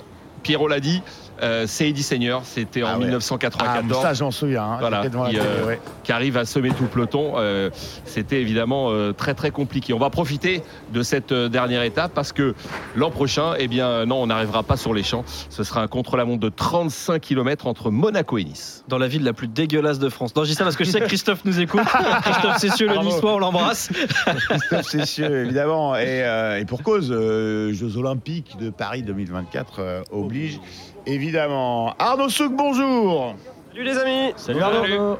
Arnaud, la petite larmichette là, euh, on est content de- de- d'apercevoir les, euh, les, les lueurs de la capitale. Ça fait toujours plaisir Écoute, de le retour à Paris pour- quand même, non Pour ne rien te cacher, on a même on est même rentré hier soir avec toute l'équipe de Eh oui, reportage. euh, voilà, on a fait la on a fait la route le Markstein, ici les Moulineaux. euh, euh, dès que l'étape s'est terminée, donc on est arrivé chez nous, on a pu dormir dans notre lit. Ah, Faire des C'est lessives, ce que tout ça j'appelle quoi. l'instant, euh, c'est ce que j'appelle très intimement l'instant clébard. Tu sais, c'est quand tu retournes dans ta niche euh, après avoir été en déplacement pendant un petit moment et ça fait du bien de retourner dans sa Ah, niche. je crois que tous les, euh, tous les journalistes qui ont fait un petit peu de reportage connaissent ça. Et effectivement, euh, quand on a la chance d'avoir couvert le, euh, le, le Tour de France, c'est trois semaines toujours euh, où on se régale, mais trois semaines intenses. Et effectivement, c'est toujours un, un immense plaisir de, de revoir la maison et de retrouver son, son plumard. Arnaud, un petit point sur l'ambiance qui attend les, les coureurs aujourd'hui entre Saint-Quentin et, et Paris, euh, Champs-Élysées, évidemment. Mais on va alors je, je m'interroge moi de savoir euh, puisque Richard Plougueux l'autre jour a fait des, des grandes leçons à Marc Madio Ah, sur bah, la consommation d'alcool inexistante Oui. soi-disant dans, son équipe. alors la que bon, il y, a- y des- il y a des photos qui prouvent bien l'inverse évidemment. Euh, je m'interroge à savoir si Jonas Vingegaard du coup va prendre une coupe de, une coupe de champagne. Ah, mais on s'est posé la question vu- hier vu en libre et, et dans le prologue. Effectivement, on, on attend. et Sachant, on- sachant- attention, hein, sachant qu'il vient d'annoncer qu'il va à la Vuelta. Donc euh, normalement, il est au millimètre jusqu'à la Vuelta. Donc, ah, mais coupette, là, hein. là, là, il faut lui encore poser la question, Bon, hein, mon copain. Là. je- ou alors, ou alors c'est peut-être euh, peut-être qu'il mettra du, du faux champagne à l'intérieur. Je sais pas, du champagne sans alcool, sans du champagne alcool, 0%. Ouais, du light. Je sais pas si ça, je sais pas si ça existe. Bon, en tout cas, voilà, c'est la, c'est la tradition effectivement, et euh, bon, c'est toujours une, une étape. Je, je comprends moi que d'un point de vue euh, des, des spectateurs, on puisse se dire que c'est un petit peu du folklore et que c'est euh, pas forcément une étape euh, très intéressante à suivre, et c'est la réalité. Elle est pas très intéressante à suivre. Après, voilà, il y a quand même une dimension euh, finalement euh, très traditionnelle, très historique Oui. dans tout ce que l'on va visiter. C'est aussi bah, le Tour de France, c'est le rayonnement de la France à l'étranger. Et là, quand on arrive quand même à Paris, en passant Ah notamment par même. le château de Versailles, par Saint-Cyr, Bien l'école, euh, par Les euh, la. Tour Eiffel, par euh, le, le musée du Louvre, par tous ces, ces, ces grands euh, monuments et tous ces, ces grands Ah oui, endroits la place de la finalement. bon, bah, Concorde voilà, il y a- et l'Arc de Triomphe, quand même- évidemment. c'est- il y a quand même cette notion-là. euh, Il y a quand même cette notion-là. Et puis bon, de dire, euh, voilà, euh, regardez, hein, ils, ont, ils ont fait pareil à Rome cette année euh, sur, sur le Tour d'Italie, donc c'est pas non plus une spécifi- spécificité absolument française. Donc euh, voilà, c'est toujours un petit moment sympa, je trouve quand même, de, de voir tous ces coureurs. Et puis alors, il y a quand même quelque chose qui est à signaler, c'est que tous les ans, euh, on parle de la ferveur dans toute la France, mais tous les ans, la ferveur à Paris, elle est là également, et c'est noir de monde systématiquement, bon à part les années Covid, mais c'est toujours noir de monde au bord de la route. Et ça, ça veut bien dire quelque chose aussi. Ça veut dire que les Parisiens aiment le vélo. Euh, Enfin, les Parisiens et les Franciliens de manière plus générale aiment le vélo et aiment venir aimé, au, au bord de la route. Ouais, Jérôme, t'aurais bien aimé? Bah ouais, ouais, Ah oui, pardon. bien aimé qu'il l'aime plus. J'ai ouais. dit ça pour ça. J'ai pas dit ça pour ça. On le Bon. sait qu'il l'aime. Après, euh, faut qu'il l'aime un peu plus.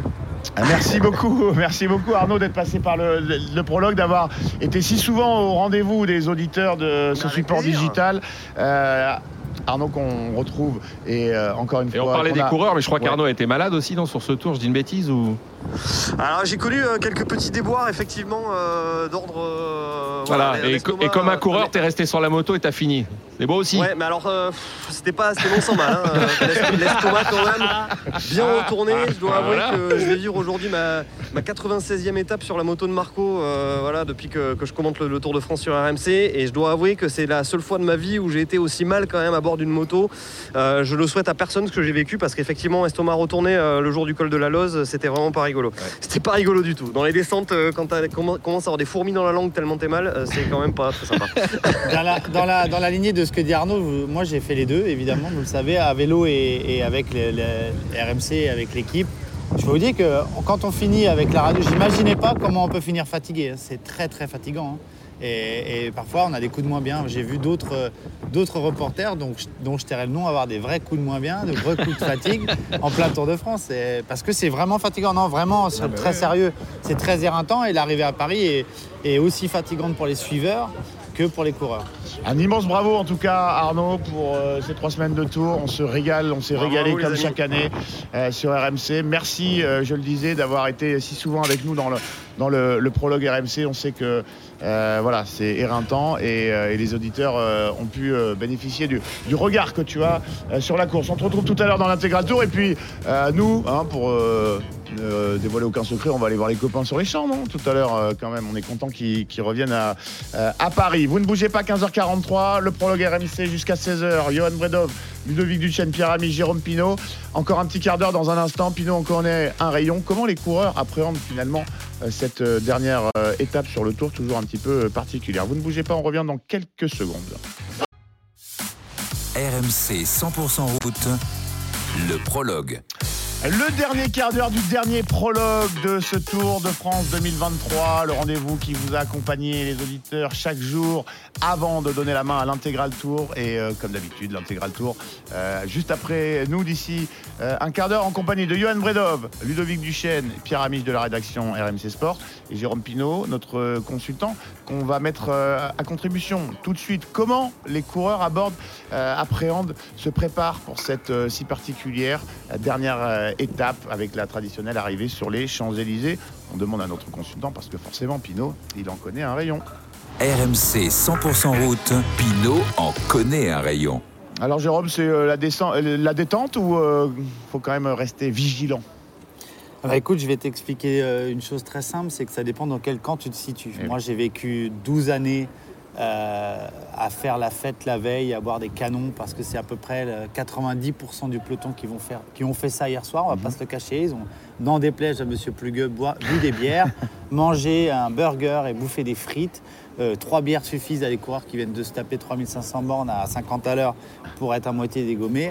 Et donc le matin, le matin de l'étape des champs, on a hâte d'y être, mais on a envie que ça s'accélère pas trop pour kiffer, parce qu'on sait que c'est la dernière et qu'on sait que le lendemain, on a le spleen total. Le lendemain, le retour à la maison est très difficile parce qu'on redevient euh, quelqu'un d'entre guillemets normal et on se demande où sont les spectateurs.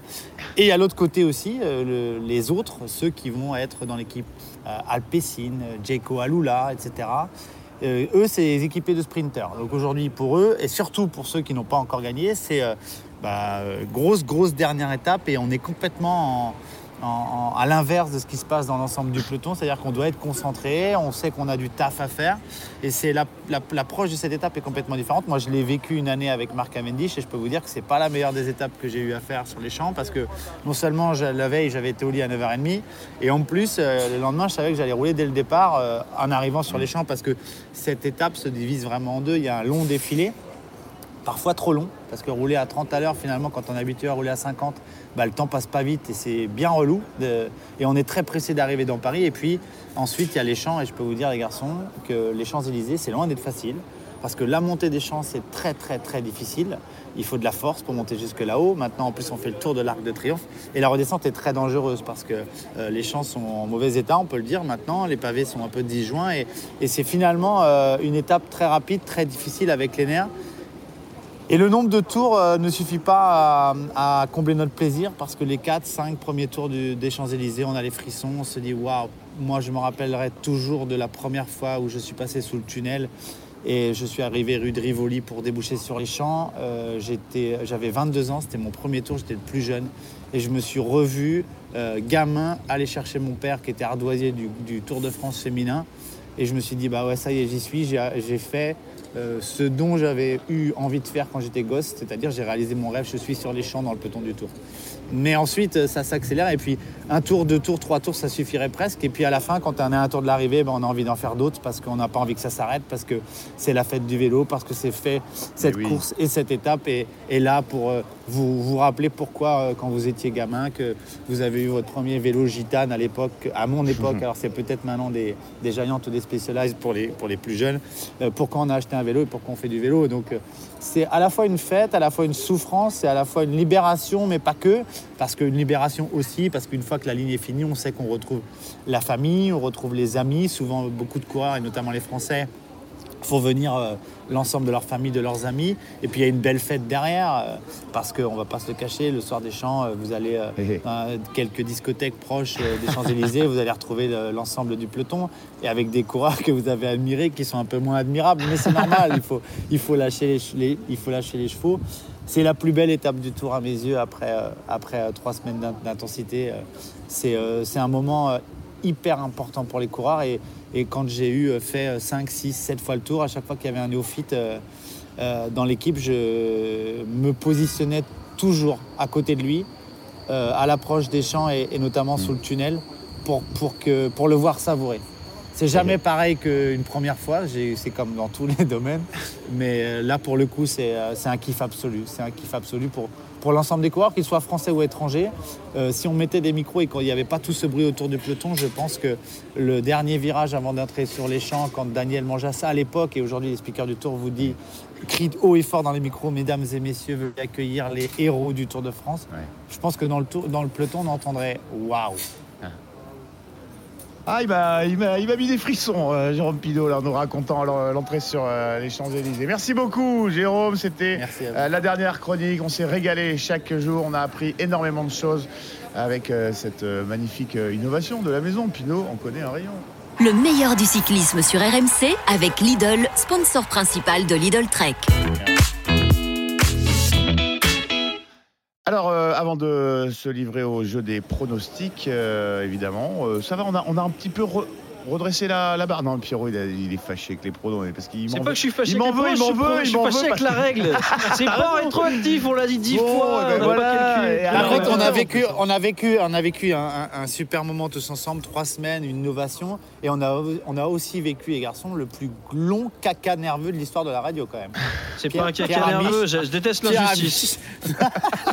Il nous l'a remis tous les jours, le mec. Eh oui. Alors que- je suis titulaire d'une licence de droit, Jérôme, de- Oui, de- c'est- donc je te le rappelle, euh, je Pierrot, tu vas, aller sur, l'injustice. tu vas aller sur les champs, tu vas aller voir Thibaut. Je suis pas sûr d'y aller, je suis fâché. Ah non, si tu viens. Alors, non, là, ah non, là, hors de question, Pierrot. on va voir Crois-moi, si j'avais pu venir avec vous, j'y serais allé, Ah, les garçons. on Je suis aurait- à- Lyon, je suis à Lyon à l'aéroport Saint-Exupéry, ça n'a pas du tout la même saveur. ça fait 20 ans, du tout la même ça gueule. fait, ça fait 20 ans que j'y vais, je peux dire qu'il y a un gros manque aujourd'hui. Ah, on aurait, on aurait adoré ça et parce qu'effectivement, on va, euh, on va faire la jonction. On va aller, on va aller voir les copains qui, euh, qui eux ont fait le, le tour sur, euh, sur la route. Le grand-père de Christophe Cessieux, le grand-père de Pierre-Yves Leroux, Ah ouais, le grand-père On d'Arnaud les on va tous les les voir. mecs. On va Avec son pas les lyophilisé au bout de trois semaines de tour. Ça va être incroyable. Un petit cliché de Christophe sur euh, hier. Tu l'as vu, ouais, papy, Oh papy là là Cessieux là. Oula, ouais. Christophe qui a été mis à l'honneur, et ça, ça, ça commence ça à vite, sentir hein, un petit peu le, le sapin.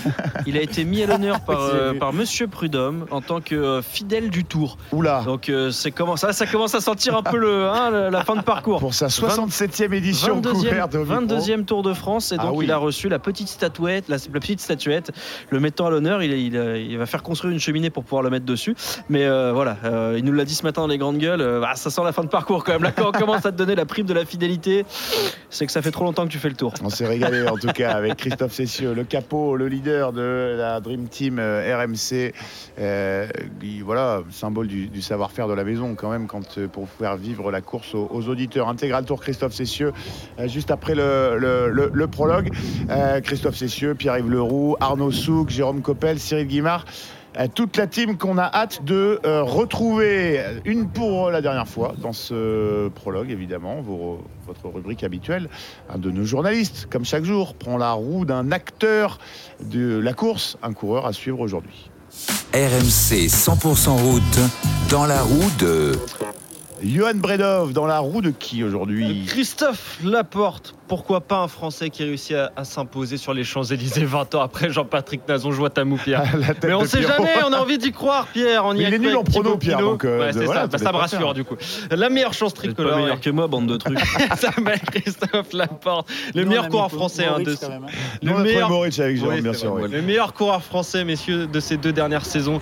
Le natif de la Seine-sur-Mer qui débute sa carrière professionnelle chez la Cofidis. On en a parlé en 2014. Première victoire en 2015 sur le Tour de Vendée. Et avec cette formation, la Cofidis, il a remporté 21 victoires jusqu'en 2021. Et là, il signe chez la Jumbo Visma, chez l'Ogre. Et là, il passe un cap. Il remporte ses premières courses World Tour en 2022, une étape sur Paris-Nice. Et puis, cette fameuse 19e étape du Tour de France 2022. 300 mètres en parcourir pour Christophe Laporte et derrière chacun donne ce qu'il a mais ça va être compliqué de le rattraper Christophe Laporte peut-être pour la première victoire française 200 mètres encore à parcourir Christophe Laporte il est maintenant sur le plat ça va être plus simple mais attention on revient avec eux derrière j'espère Philipsen il est seul il est seul au monde la victoire Elle est là française. Enfin Cocorico La victoire est à française On l'attendait plus, elle est là pour Christophe Laporte, magnifique Sans Pierrot, comme ça va arriver cette Marseillaise sur les champs, ça va arriver ce soir. Euh, cette année, il gagne sur les pavés de Ganvevel Game quand même, où la victoire lui est offerte, offerte par son pote euh, Wout van Aert. Trois jours plus tard, il a besoin de personne cette fois pour aller chercher une autre classique, celle d'à travers les Flandres, doublé inédit depuis 1968. Quand même, s'en suivent deux étapes du Dauphiné en, en juin dernier. Il est le Français, tout simplement, qui a le plus gagné en 2023 sur le Tour. Bah, il a surtout eu le rôle d'équipier pour ses leaders, dont euh, Van Aert, mais le Belge a quitté le Tour avant, avant-hier. Pour la première fois, il a eu carte blanche pour aller chercher l'étape, mais ça lui a pas souri avec une, sixième place. Il n'a pas été aidé par euh, Mathieu Van Der Poel. Bah, Aujourd'hui, on l'attend. Il a déjà été cinquième sur les champs. En 2018, il était alors chez la Cofidis. Sur les pavés parisiens, il est capable de rivaliser avec les meilleurs. Encore faudrait-il sprinter parce que l'année dernière, je vous le rappelle, la Jumbo n'avait pas sprinté. Euh, ils étaient arrivés ensemble, loin derrière le vainqueur, 51 secondes derrière Jasper Philipsen. On espère que ce ne sera pas le cas et que Christophe Laporte pourra défendre ses chances pour, pourquoi pas, vibrer une dernière fois. Bah oui, pourquoi pas, pourquoi pas, évidemment. On va voir si tu as convaincu euh, les copains parce que euh, il est l'heure de, des derniers pronos, de nos dernières, euh, de derniers coups de flair, coups de pif là, voir. dans la team du, du- du prologue. RMC 100% route, les pronos. Et on va voir si tu as convaincu Alexandre qui a fait le 32-16 touche 9. Salut Alexandre, bienvenue dans le prologue.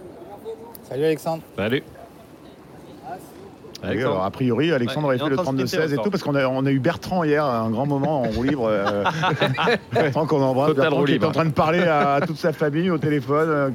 Fan- Voilà. Président du fan club Cyril Guimard. Ouais, grave, voilà, Aussi. qui appelait pour mettre un plomb à Cyril Guimard. et, Alexandre, euh, faut parler et maintenant. qui nous a engueulé parce que euh, on n'avait pas, euh, on savait, on savait pas ce qu'il allait nous dire. Bon bref, euh, un grand moment avec les auditeurs. Alexandre, Alexandre. Bon, euh, en attendant de retrouver Alexandre, euh, messieurs, en un mot, convaincu par euh, Laporte, oui ou non, et euh, sinon votre pronostic pour euh, la victoire.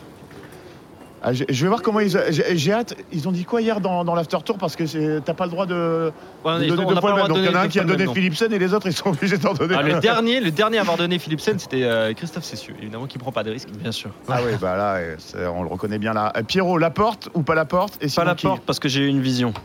Ça y est, Ah c'est oui, bon. bien sûr. J'ai eu une vision, je sais qui va gagner. Allez, Il est trop gentil, c'est Ah. Bignam Guirmail. D'accord. Et pourquoi Parce que les pavés, parce que faux plat montant, parce que le route large, il n'aura pas besoin de frotter, et parce qu'en termes de vitesse pure, il y a une chance. Il a une chance, Guirmail. Je sens que c'est pour aujourd'hui. La cote est exceptionnelle. Ce soir, normalement, je pars en vacances à Miami. allez, on n'a pas le temps de réagir. Ton prono, Jérôme Pinault, euh, la porte ou pas la porte et sinon qui Pas la porte, Mats Pedersen. Mats Pedersen, ok. Euh, Mats Pedersen pour euh, Jérôme. Ouais, Ludo, moi, je m'en fous, je vais faire rire tout le monde, mais je, mais je m'en moque, je m'en moque complètement. Brian Coca. Ouais, bravo, Allez, bravo. ouais, Jusqu'au bout de mes idées. Le coq, Johan Bredov. Euh, Moi, je vais jouer à Jasper Philipsen. Je comprends pas de risque. Je Bredov. Ouais, bosse dans les paris RMC, euh, Bredov, euh, il a, il a pas l'habitude, il, aime pas de- il aime pas gaspiller moche. son, euh, son argent. Euh, Alexandre, la porte ou pas la porte? Et sinon Oui, qui? bon- bonjour l'équipe. Salut Alexandre. Ah, Alexandre. il est là.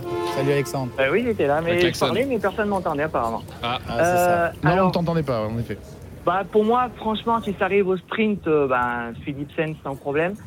Parce qu'on l'a vu tout au long du tour, il était largement devant tous les autres. Par Ouais. contre, est-ce qu'un coureur va tenter le kilomètre? Bah, Je me dis qu'il y en a que deux ou trois qui peuvent essayer. Des vraiment des punchers, style à la Philippe, peut-être, on ne sait pas. Ouais, Euh, son copain Asgreen, non il est... La porte, la porte, pourquoi pas. Asgreen est le seul coureur capable de faire ça. Ouais, Asgreen également, j'allais le dire, le troisième. Voilà. Bon, et. Il y a un euh, autre, il y a un autre Maurice, coureur dans mais- le peloton qui est capable de faire ça, Alexandre, c'est Mathieu Van Der Poel, mais il n'aura pas le droit aujourd'hui. eh ouais, oui. mais Van Der Poel, Qui le reste problème avec, de Van euh, Der Poel, c'est qu'il va être bridé. Donc. Ah oui, là, pour Eh le oui, bien coup, sûr, bien sûr. eh ben oui, Donc oui, Casper va être Asgreen bridé. est le seul coureur aujourd'hui, si on peut avoir un mec qui sort au kilo ou à 2 kills, c'est lui. Bon, Voilà, écoute, oui, Exemple pour le faire. Alexandre, Une suite, ouais, Une rate suite, très rapidement parce qu'on est en retard. bah Philipsen. Hein. Ah ben Philippe, Voilà, voilà. oui, ben voilà. Et tu, et tu reviendras demain. Comme Bredov, oui, ben oui, ben, tu reviens demain pour les pronos du Tour de France féminin, mais bon, malheureusement, on n'a pas, on n'a pas le prologue, on aurait, on aurait adoré. Merci beaucoup, Alexandre. L'occasion de remercier tous les auditeurs qui nous ont euh, accompagnés chaque jour euh, dans le prologue, dans Roue Libre. Ces innovations digitales ont été un, un vrai succès. Euh, L'occasion de vous remercier à vous, messieurs, Pierre Amiche, Ludovic Duchesne, Johan Bredov, Jérôme Pinault. Je me suis régalé, j'ai appris énormément de choses et surtout, on a partagé plein de choses, servi par un scénario de, course, il, faut bien l'admettre, euh, absolument exceptionnel. Mais ça a été un immense plaisir euh, de partager ça avec vous. Et merci à toi, merci à vous. Grand kiff, grand kiff. Ouais, vraiment, je me suis régalé. Euh, je remercie du coup Bravo à tous. euh, également François Pinet, Flora Moussi qui euh, euh, se sont succédés également à, à la présentation, euh, Romain Asselin, Robin Vatrin et puis euh, nos magiciens à la production, hein, sans qui euh, il n'y aurait pas d'émission. Et humoriste. Euh, chaque jour, humoriste, ah oui, euh, les- ouais, ça manie les calembours. Arthur Robert, euh, Roxane Lakouska, Najib Boulawin et Kylian Vérov. Merci à tous. Dans un instant, l'intégral tour sur RMC. Et puis euh, à bientôt pour de nouvelles Et vive le aventures. vélo. Salut RMC 100% route, le prologue.